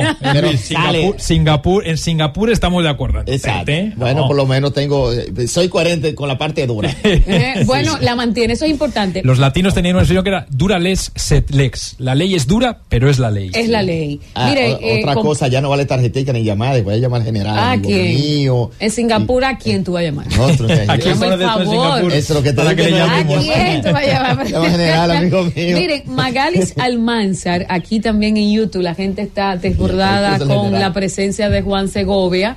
¿Verdad? Qué bueno que hemos podido pues extendernos un poquito en este jueves. Dice que Bukele construyó una escuela, capacitó a los maestros, cambió la currícula educativa. O sea que El Salvador tiene esperanza en el futuro de seguir un buen camino hacia el futuro. ¿Qué usted cree de esto, mi querido Juan? Ojalá iluminada, pero no nos deslumbremos, no nos deslumbremos con resultados iniciales muy prometedores, Mm. siempre y cuando haya dudas de que el Estado de Derecho, la ley y la Constitución se respete. No nos deslumbremos con eso. Está muy bien que en Salvador se haya terminado la violencia, pero no perdamos de vista cualquier exceso que un gobernante tenga en cuanto a vulnerar la Constitución o la ley. Eh, Porque esto ha pasado ya otras veces. Nos deslumbramos, nos parece que es magnífico, que bien, este señor llega al poder y aparentemente resuelve todos los problemas eh, rápidamente y luego se empieza a ver que detrás de eso había una letra pequeña que consiste en vulnerar derechos humanos, en no tener apego a la ley, a la democracia, a la Constitución. Yo no digo que Bukele sea eso, pero digo que hay riesgo de que pueda llegar a serlo y que los deslumbramientos a veces traen después consecuencias eh, negativas. Él tiene, tiene unas, unos destellos que son peligrosos. No los perdamos de vista. No hay que bajar la guardia en la no. defensa de, de nuestros derechos como ciudadanos. Claro, no, esa, esa parte es fundamental, el tema de los derechos fundamentales. Ahora, los países que tienen situaciones graves de pobreza y seguridad, esos cambios radicales son necesarios. Ahora, yo creo mucho en el equilibrio. Leyes duras, pero también con garantía de ciudadano y demás. Claro. Y en El Salvador es lo que pasa. Fíjate que se parece mucho a un caso, y yo siempre he dicho, mira, La República Dominicana, por ejemplo, que ha tenido cambios significativos. Cuando yo veo que la gente me dice, mira, eh, cayó preso por nada, yo de una vez digo, espérate. Nadie cae preso Nadie por cae nada. preso por, Por nada. nada no. Algo. O sea, cuando tú le indagas, tú dices, por ejemplo, yo estoy ahora aquí en la Z, al salir de aquí me llama un amigo y estoy compartiendo, estamos hablando de noticias, de política, pero me junté un ejemplo con otra persona, pero la policía está buscando a fulano tal. Al verme conversar con él, mucho rato lo están siguiendo, lo de seguridad, qué sé yo, Lima está preso, por ejemplo. Por nada, no. Me llamaron para que diga por qué me Algo pasó. Algo siempre pasa. Entonces, cuando una persona tiene ese historial delictivo, que es una persona de problema, que ya la sociedad no pudo regenerarlo, por ejemplo, como pasó en El Salvador con el tema de, la- de las maras salvatrucha, y ese pedigrí que como es iluminada, son sanguinarios, son gente que te roba un celular, son gente que te destrozan familiarmente y te queman y te matan. Con ese tipo de personas no podemos tener arreglos florales, heladito dietético. Hola a todos, bienvenido. ¿Cómo te sientes? Oye, yo te quiero pedir Bueno, disculpas. pero entonces ¿cómo te vamos fue? a eliminar el sistema de justicia Nada, dominicano y vamos a ejercerlo Claro, como Elvis, nosotros es que- entendamos. Claro, entonces. el, eh, además ya, ya está más que claro que, que a este tipo de fenómenos no se les puede combatir solo con la mano dura policial. No. Porque No. además estos fenómenos traen causas que también hay que explorar. Las Claro. maras en El Salvador no surgen de la nada, surgen Claro. de un conflicto civil prolongadísimo, de, de miles de personas que se exilian a Estados Unidos donde tampoco se les acoge bien y acaban formando guetos Eso donde se reproduce la misma violencia que vivían en El Salvador. Estados Unidos que les expulsa a todo el que cometía un delito en Estados Unidos, le mandaba al Salvador, con lo cual El Salvador se encuentra con un aluvión Atrapado, de gente claro. delictiva que se había hecho delincuentes en el, en el exilio después de una guerra civil y de una falta de recepción. O sea, todo luego tiene muchas Pero causas que hay que fíjate cómo, cómo Bukele ha mejorado el sistema educativo también, la currícula educativa. Sí. O sea, hay, es la parte que te digo, el equilibrio. ¿Por qué? Porque tú no ¿Qué puedes combatir. Kiko la- eh, eh, Bukele con Kiko la quema? ¡Ay, Cristo! ¿Qué le- Francis, yo, yo- ya nos ¿A vamos. Juan, Juan, querido, gracias. Gracias por acompañarnos. Feliz de veros. Necesitamos que vengas la próxima semana a hablar de, de tu experiencia por Honduras recientemente, las cosas por allá, ¿verdad? Yo, Eh, como decís los dominicanos, estoy a la orden. Sí, por favor, porque como tenía ya un ratito que no venía, pues entonces le toca dos semanas consecutivas. Muy bien. Para que podamos ponernos al día con las cosas por El Salvador, porque por, el, por Honduras, porque por El Salvador ya hablamos suficiente hoy, pero por Honduras necesitamos eh, ponernos al día Muy con el tema político. ¿Y por qué no? Vamos a hablar de Francia, vamos a hablar de otros países, porque no solo los países que están ahora mismo eh, pues pasando por elecciones, sino también los países a nivel económico, cómo se están desarrollando sus, sus presidentes, cómo se están desarrollando sus mandatarios. Muy vamos bien. a hablar de eso la próxima semana. Yo les prometo que tendremos por aquí a Juan Segovia, parte del gobierno de la tarde, y ya sí llegó Esteban Delgado. Así que quédense con nosotros y al regreso, pues ya aquí él estará con ustedes. El gobierno de la tarde. El gobierno de la tarde. Son las 6 y 30 minutos, 6 y 30 minutos en el gobierno de la tarde. Ahora estamos integrándonos luego de un tarde. Taponamiento, de un taponamiento, no voy a decir que inusual, porque los tapones son usuales aquí, pero el de hoy está más eh, agresivo que, todos los días. Para tener una idea breve, mira, yo trabajo, a, tú sabes que yo tengo pluriempleo, entonces la, la Z101 está la 27 de febrero, entre Churchill y Doctor Le Filló, pero más cerca de la Churchill que la Doctor Filló. Y yo trabajo en un edificio que está al lado de Acrópolis, ahí en la Churchill, cerquita. De, la, de, de Acrópolis para acá, caminando, te dice Google que tú duras 17 minutos cam- caminando. Yo duré una hora y 20 minutos en mi vehículo para llegar la misma distancia. Una hora y 20 minutos. Pero bien, ¿cómo estás tú, Tania? Hola, María buenas tardes, Charla? Esteban. Bueno, pues el cuento es parecido.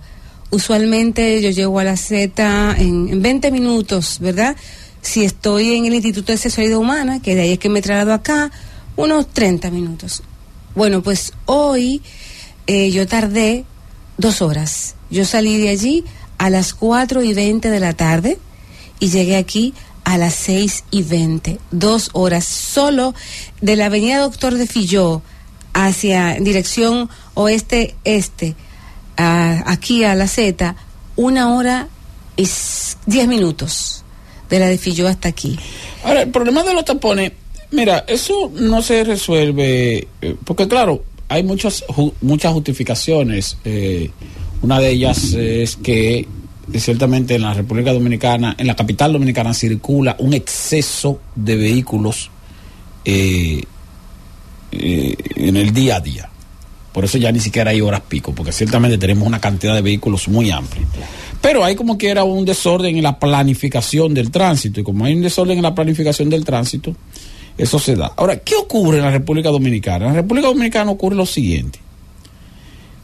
Cuando tú llegas a un cargo importante de función, en función, automáticamente tú comienzas a usar franqueadores. Franqueadores son, por ejemplo, el presidente Luis Abinader hace tres años, hace tres años y medio, cogía tapones. Pero a él se le olvidó que los tapones son tan, eh, tan agresivos y tan incómodos. Y yo digo, cuando digo que a él se le olvidó, yo no lo digo con mala intención, lo digo es porque ciertamente a uno se le olvida. O sea, cuando tú pasas a tener una Franqueadores. una- franqueadores, Entonces, el presidente Abinader sale todos los días del palacio, todos los días. O sea, ap- aparte que él no duerme en el palacio, pues no vive en palacio, vive en, una casa aparte. Va al palacio todos los días, pero aparte que va al palacio todos los días, todos los días va a actividades, diario va a actividades. Pero el presidente Abinader, como presidente de la República, obviamente le corresponde, tiene franqueadores. Entonces él no, no, No lo vive. no lo vive. Y, con- y no lo no vive. lo sufre, pero lo ve. No lo vive, ni lo sufre, ni lo ve. Él lo ve. No, no lo ve. ¿Tú crees que no se da cuenta? No, porque eso es de pasada. Y es muy rápido. Cuando tú lo sientes, rápido. cuando tú lo sientes, cuando tú, porque tú no, tú, cuando tú, cuando tú vas en tu vehículo y, al- y en el carril de al lado hay tapones, tú no lo sientes pero tampoco. tú ves, sigues tú normal. ves, No, es que cuando se- ahí, a veces van hablando por no teléfono nada, o no pasa hablando para va Sí, con muy rápido. ¿Qué ocurre? ¿Qué ocurre? Que, que uno se le olvida. Uno se le olvida. Tal vez lo que deberían hacer nuestros gobernantes, en este caso, cuando digo el presidente, si tuviera el interés de que, de que eso se resuelva, o Coge de dos que, días de tapón. o de que tener un, pali- un paliativo, no dos días de tapón, sino de vez en cuando, un, un día más que otro, y sí, vamos a salir de incógnito, no quiero, vamos a salir normal, vamos a salir, Vamos a vamos, a salir en una normal. placa que no sea la vamos a 01. tirarnos, si vamos a tirar una pla- vamos a tirarnos, vamos a tirarnos, un- un- vamos a dedicarle una tarde a, a ver, a ver, a ver, a ver cómo, cómo la está pasando mi pueblo. Entonces tú me dices, bueno, pero el presidente es el presidente y le corresponde. Sí, ciertamente. Ahora, ¿qué pasa? Tú nombras a un director de la DGC. Director de la DGC, el nuevo que está ahora. General Osoria. Ese general usaba franqueador, pero no usaba franqueador con mucha frecuencia. Ahora no, ahora él tiene franqueadores permanentes. Entonces, de aquí a una semana, él se le olvida que, que los tapones, que Es los que- tapones son, son, son- ha- hacen sufrir a cualquiera, porque es, eh, pero repito, no es porque sean pretenciosos, ni comparones, ni odiosos, ni nada, sino porque tú tienes que de vez en cuando darte el baño de ese sentimiento para tú saber si se, si, si se sufre o no se sufre.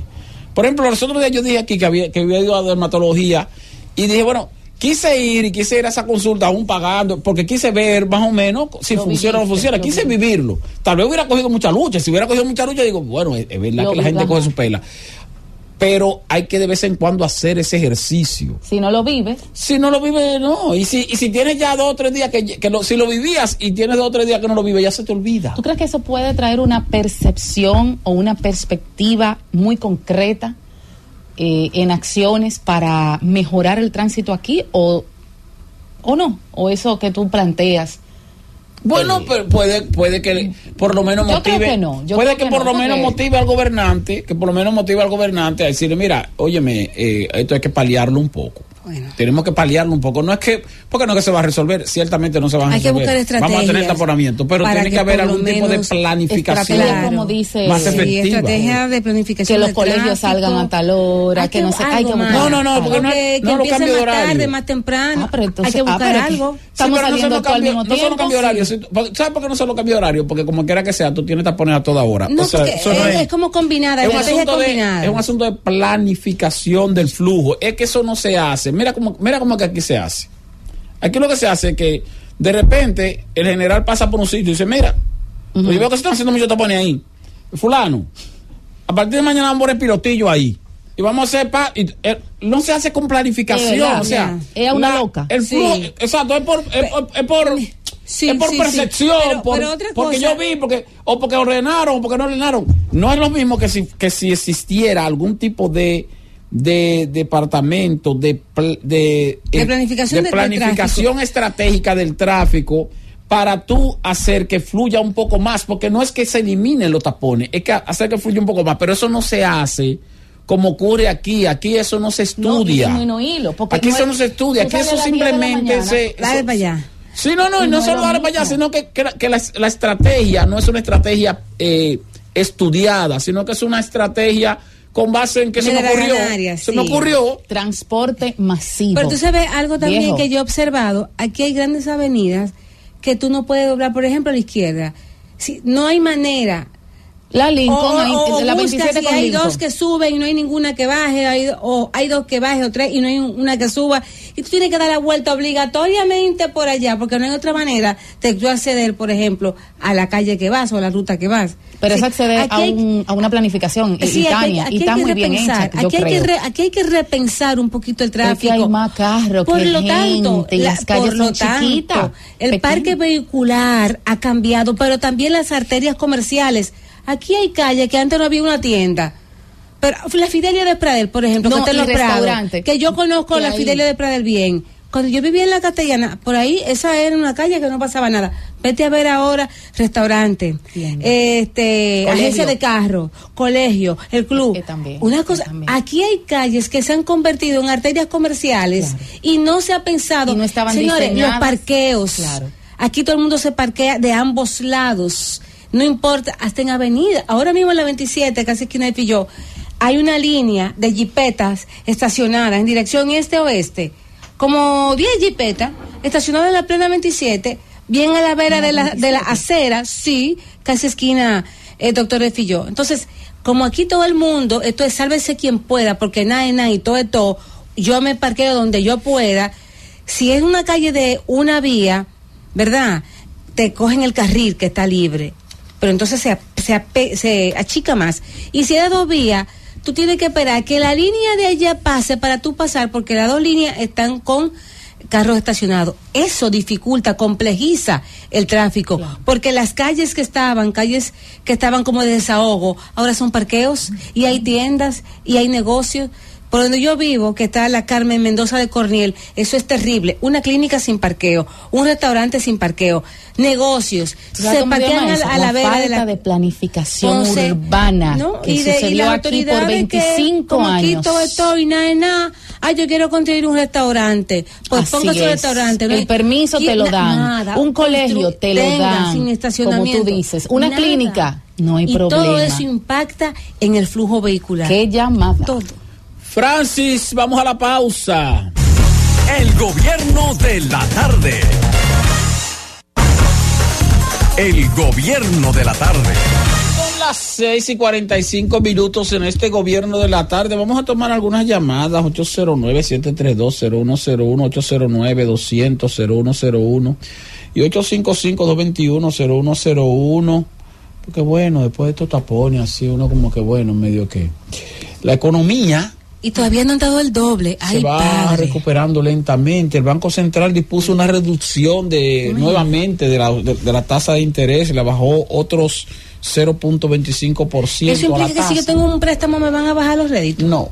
No, Ah, de, entonces. no de inmediato, pero, Ah, pero van a seguir una Y en los préstamos personales Por lo también. menos no están subiendo las tasas y aparte que no están subiendo, eh, posiblemente bajen de manera moderada en los meses por venir porque el Banco Central sigue bajando la tasa, le bajó al bajarle 0.25, hoy día está en 7%, que llegó a estar Es que- en 8.5 y ya ha bajado a 7, le ha ido bajando de a, de, de a cuarto de punto en, en los meses, en los últimos meses y eso es importante. Cónchale, pero yo conozco una persona que tiene un préstamo hipotecario y en la mensualidad que tiene que pagar no se ve, no se ve, no baja. No, no, No que no me diga la mensualidad, que me diga la tasa que está pagando. ¿Con qué tasa tiene? La tasa no le baja. No, no le baja, pero está bien que no le baje, no importa si no le baja. contrario, le, le sube No, no le más. suben, no. No le suben. No creo que le estén subiendo la tasa. Está bien. En este momento no le están subiendo la tasa. No se la va- tal vez no se la bajen, pero no se la están subiendo. Gobierno de la tarde buena, diga usted. Si dice que la está subiendo, está diciendo mentira. Diga. Bue- buenas noches, Esteban. Hable. Elías Páez. Esteban, mira, yo fui ayer a mi banco porque yo tengo un préstamo y quería ver si yo podía tomar otro para refinanciarlo, pagar el que tenía y quedarme con el nuevo. Y le pregunté a la chica que me atendió si ya ellos tenían eh, eh, la parte que se mencionó ayer del, del de lo que iba a dar el Banco Central para los préstamos. Sí. Y ella con lo que me salió que para ellos no, sino que eso es únicamente para la- los préstamos hipotecarios. ¿Qué hay que decir de eso? No, te desinformó entonces, porque no es para los préstamos hipotecarios. Solamente un 20% de ese dinero. Lo que pasa es que solamente un 20% de ese dinero se va a utilizar para renegociar préstamos. Los otros son 25 mil millones, los otros 5 mil millones para renegociar préstamos y los otros 20 mil millones para, para financiar préstamos para diferentes sectores, no solamente hipotecarios. O sea, eso ya parece que te, te dio una información que ella misma no está, no está clara con ella, con eso. Diga usted, adelante. Hable. Gobierno de la tarde, buenas, adelante, hable. Don Esteban, buenas tardes y a la dama también. Oye, Esteban, yo tenía como un año en al aeropuerto de Santiago a buscar gente así. Y el domingo en la noche arranco para allá. Pues en la autopista acá, como si fuera de día. Gracias a Dios, en Miranda que no hay accidentes, no hay tanto problema. Muy bien, gobierno de la tarde, buenas, adelante. No, Sí, estoy buenas. llamando ahí. para Agradecer que iluminaron el promover, que aeropuerto. Iluminaron el aeropuerto, iluminaron, De iluminaron la Santiago. autopista y todo, todo, listo, bonito, Está muy lindo chulo, todo. Viaje, viaje, que está muy linda la autopista. Que no hay accidente, que la autopista, que el salvador del mundo. Digo usted, adelante, hable. Sí, buenas, Esteban. Sí. Mira, te voy a poner dos ejemplitos breves de por qué aquí el tránsito no se va a resolver nunca. Hasta que no cambie la actitud de la policía. Mira, esta mañana iba yo por el elevado de la Kennedy y ahí va un motorista. Ahí pasan un millón de motoristas todos los días. Ahí me pasan motoristas todos los días por el lado y eso ahí no hay quien Sí, controle pero diga, eso. diga las dos cositas, diga las dos cositas rápidas, aproveche el tiempo. Bueno, que atrás de un motorista iba otro otro motorizado de la policía de, de Ahmed y yo le toqué bocina para ver si le caía atrás o algo. Y que va igualito, como si no pasara nada. Entonces, por otro lado, también eh, hay una parte ahí en la Francia donde hay unos carros que se meten por ahí por Hacienda en vía contraria. Y ahí se para una camioneta de Ahmed, de la policía de Ahmed, y lo que hacen es que ponen la centella. Y yo le pregunté, digo, pero ¿por qué ustedes no pagan eso para que lo agarren infragante cuando vienen? No, porque nosotros somos policía preventiva, es para que ellos vean y se devuelvan. Digo, no, pero así no se va a resolver nunca este problema. Ok, gracias. Bueno, ahí está su aporte. Gobierno de la tarde, buena, llamada internacional, hable. Buenas tardes, ¿cómo está Esteban Delgado? Todo en orden. Eh, mira, yo soy Silvano Rodríguez desde Nueva York. Yo tengo aquí 29 años de experiencia en el transporte público colectivo del estado de Nueva York, que es el sistema de transporte colectivo más grande del mundo. Mueve alrededor más un poco más de 10 millones. En varias ocasiones he escrito artículos para hacer sugerencias de cómo debe ser organizado el transporte público colectivo, no de masa, como llaman allá, sino colectivo, porque porque si tú eh, vives en, en Naco, perdón, en Arroyo Hondo, para allá arriba, y un vecino y, tu- y- tuyo también está en la en la, en la Camaima y en la, en la tiene cada uno que ir en su carro, porque son ricos, ¿entiendes? Eso es lo que pasa allá. Y No, ya y- y se te- organiza- pero usted, usted lo dice de vecinos y, y hasta de mismas familias. O sea, usted tiene, por ejemplo, la situación de que aquí trabaja, el- el- el- la pareja trabaja, el esposo y la esposa. Entonces, ella tiene un carro, él tiene un carro. Y los hijos. Y entonces, si tiene un par de hijos que ya van a la universidad, posiblemente tiene un carro. Es, es- es posible que cuatro miembros de una familia, los cuatro tengan un vehículo, entonces sale cada uno individual. Y eso eso también provoca situaciones, porque entonces se atomiza la ciudad. Diga usted adelante, Saludos, buenas, Esteban. ¿Cómo está? hable. Eh, yo tenía un percance con una tarjeta de crédito y me hicieron lo que se llama una reestructuración. ¿Usted cree que eso funciona, hermano? Eh, sí, pero que de- a- a- cuando usted dice que le hicieron una reestructuración, ¿a qué usted se refiere? Me dieron un préstamo. Ajá. Por una reestructuración en base a lo que yo debía de la tarjeta, que era mucho dinero, claro. Sí. Bueno, a usted lo que le convenía era hacer lo siguiente. La reestructuración está bien porque, se lo digo en el aire, me puede escuchar. Porque la tarjeta de crédito, si usted tiene deuda con la tarjeta de crédito, la tarjeta de crédito, el financiamiento, la tasa de interés que le cobra el banco por el financiamiento de la tarjeta de crédito de lo que usted debe de un 60%. Sin embargo, el banco le puede prestar un dinero para que usted salde la tarjeta y el préstamo no le va a salir por más de un 20% la tasa en este momento, porque la tasa de, de préstamo de consumo está más o menos así, en un 20%, quizás 18% puede conseguir, así sucesivamente. Entonces le sale más barato y además usted va a tener un plazo un poco más largo. Ahora, como usted tenía esa situación, lo que yo le recomiendo es que si usted tomó un préstamo para usted limpiar esa tarjeta, por un tiempito cancélela y quédese por un tiempito sin tarjeta. Sin tarjeta de crédito, me refiero. Entonces, ya usted se limpió, salió de esa deuda, ahora tiene una deuda más liviana y mientras tanto, quédese sin tarjeta de crédito. Usted la, no solo salde lo que usted debe de la tarjeta, sino cancélela. O sea, usted la cancela, se queda sin tarjeta de crédito, se maneja sin tarjeta de crédito por un tiempito, dos o tres meses, seis meses, y cuando ya usted esté más o menos aliviado y disciplinado, usted vuelve otra vez y ah, saca una tarjeta de crédito. Esa es mi recomendación. Gobierno de la tarde, buenas, diga. Muy buenas tardes, eh, Esteban. Adelante. Mira, tengo una, una confusión con el tema este de la, tasa y del reciente anuncio del Banco Central de bajar las tasas de, política monetaria. Mi esposa tiene un préstamo y recibió una, un correo electrónico indicando que a partir de enero, por condiciones del mercado, tenían que subir la tasa. Lo Se van a subir la tasa 0.5%. Sí, le van a subir un Pero, pero, el certificado financiero que tenemos se va a vencer eh, a final de este mes. Y no nos quieren subir eh, eh, la tasa. Entonces yo lo que digo es, ellos se catan y se lloran porque si están subiendo las tasas de interés para, lo, para los préstamos, deberían subirle también a uno en, las, en los certificados eh, eh, y en los Sí, instrumentos usted tiene, usted tiene razón, pero lo que pasa es que eh, a ella le están haciendo un aumento de la tasa de interés del préstamo que ella tiene porque ella tiene un préstamo de tasa de interés variable y posiblemente cuando le concedieron el préstamo, lo primero le, le prometieron que el primer mes, lo- en los primeros seis meses o el primer año iba a ser con una tasa preferencial o una tasa fija y que a partir de ahí entonces iban a comenzar a hacer los ajustes correspondientes. Cada vez que usted toma un préstamo, aunque las tasas de interés estén bajando, señores, si usted toma un préstamo con tasa fija, si, si, que, que dura menos de la vigencia del préstamo, sepa que cuando se termine el periodo de la tasa fija se la van a aumentar, aunque las tasas estén bajando. Porque eso es una oferta que hace el banco. El banco te ofrece un préstamo. Hay un préstamo a cinco años. Los dos primeros años con una tasa fija, relativamente bajita. Bueno, a partir del segundo año, cuando termine el, segundo año, te van a poner, te van a ajustar la tasa y te la van a ajustar hacia arriba, no te la van a ajustar hacia abajo. Aun cuando haya una tendencia hacia bajar las tasas de interés. Además, fíjate que lo que le van a subir es medio punto porcentual, por lo que usted me está diciendo. Una pregunta, Esteban. Sin embargo, no, pero para terminar la idea. Sin embargo, en el caso de los, de los depósitos, los certificados, que ciertamente, como usted dice, los certificados son con tasa fija por periodos específicos. Entonces, como es una tasa fija por periodo específico, mientras esté ese periodo, no le van a bajar la tasa. Digo, no le van a aumentar la, ta- no le van a aumentar la tasa eh, eh, pasiva, que es la que usted recibe por tener el depósito, pero tampoco se la van a bajar, no se la van a variar.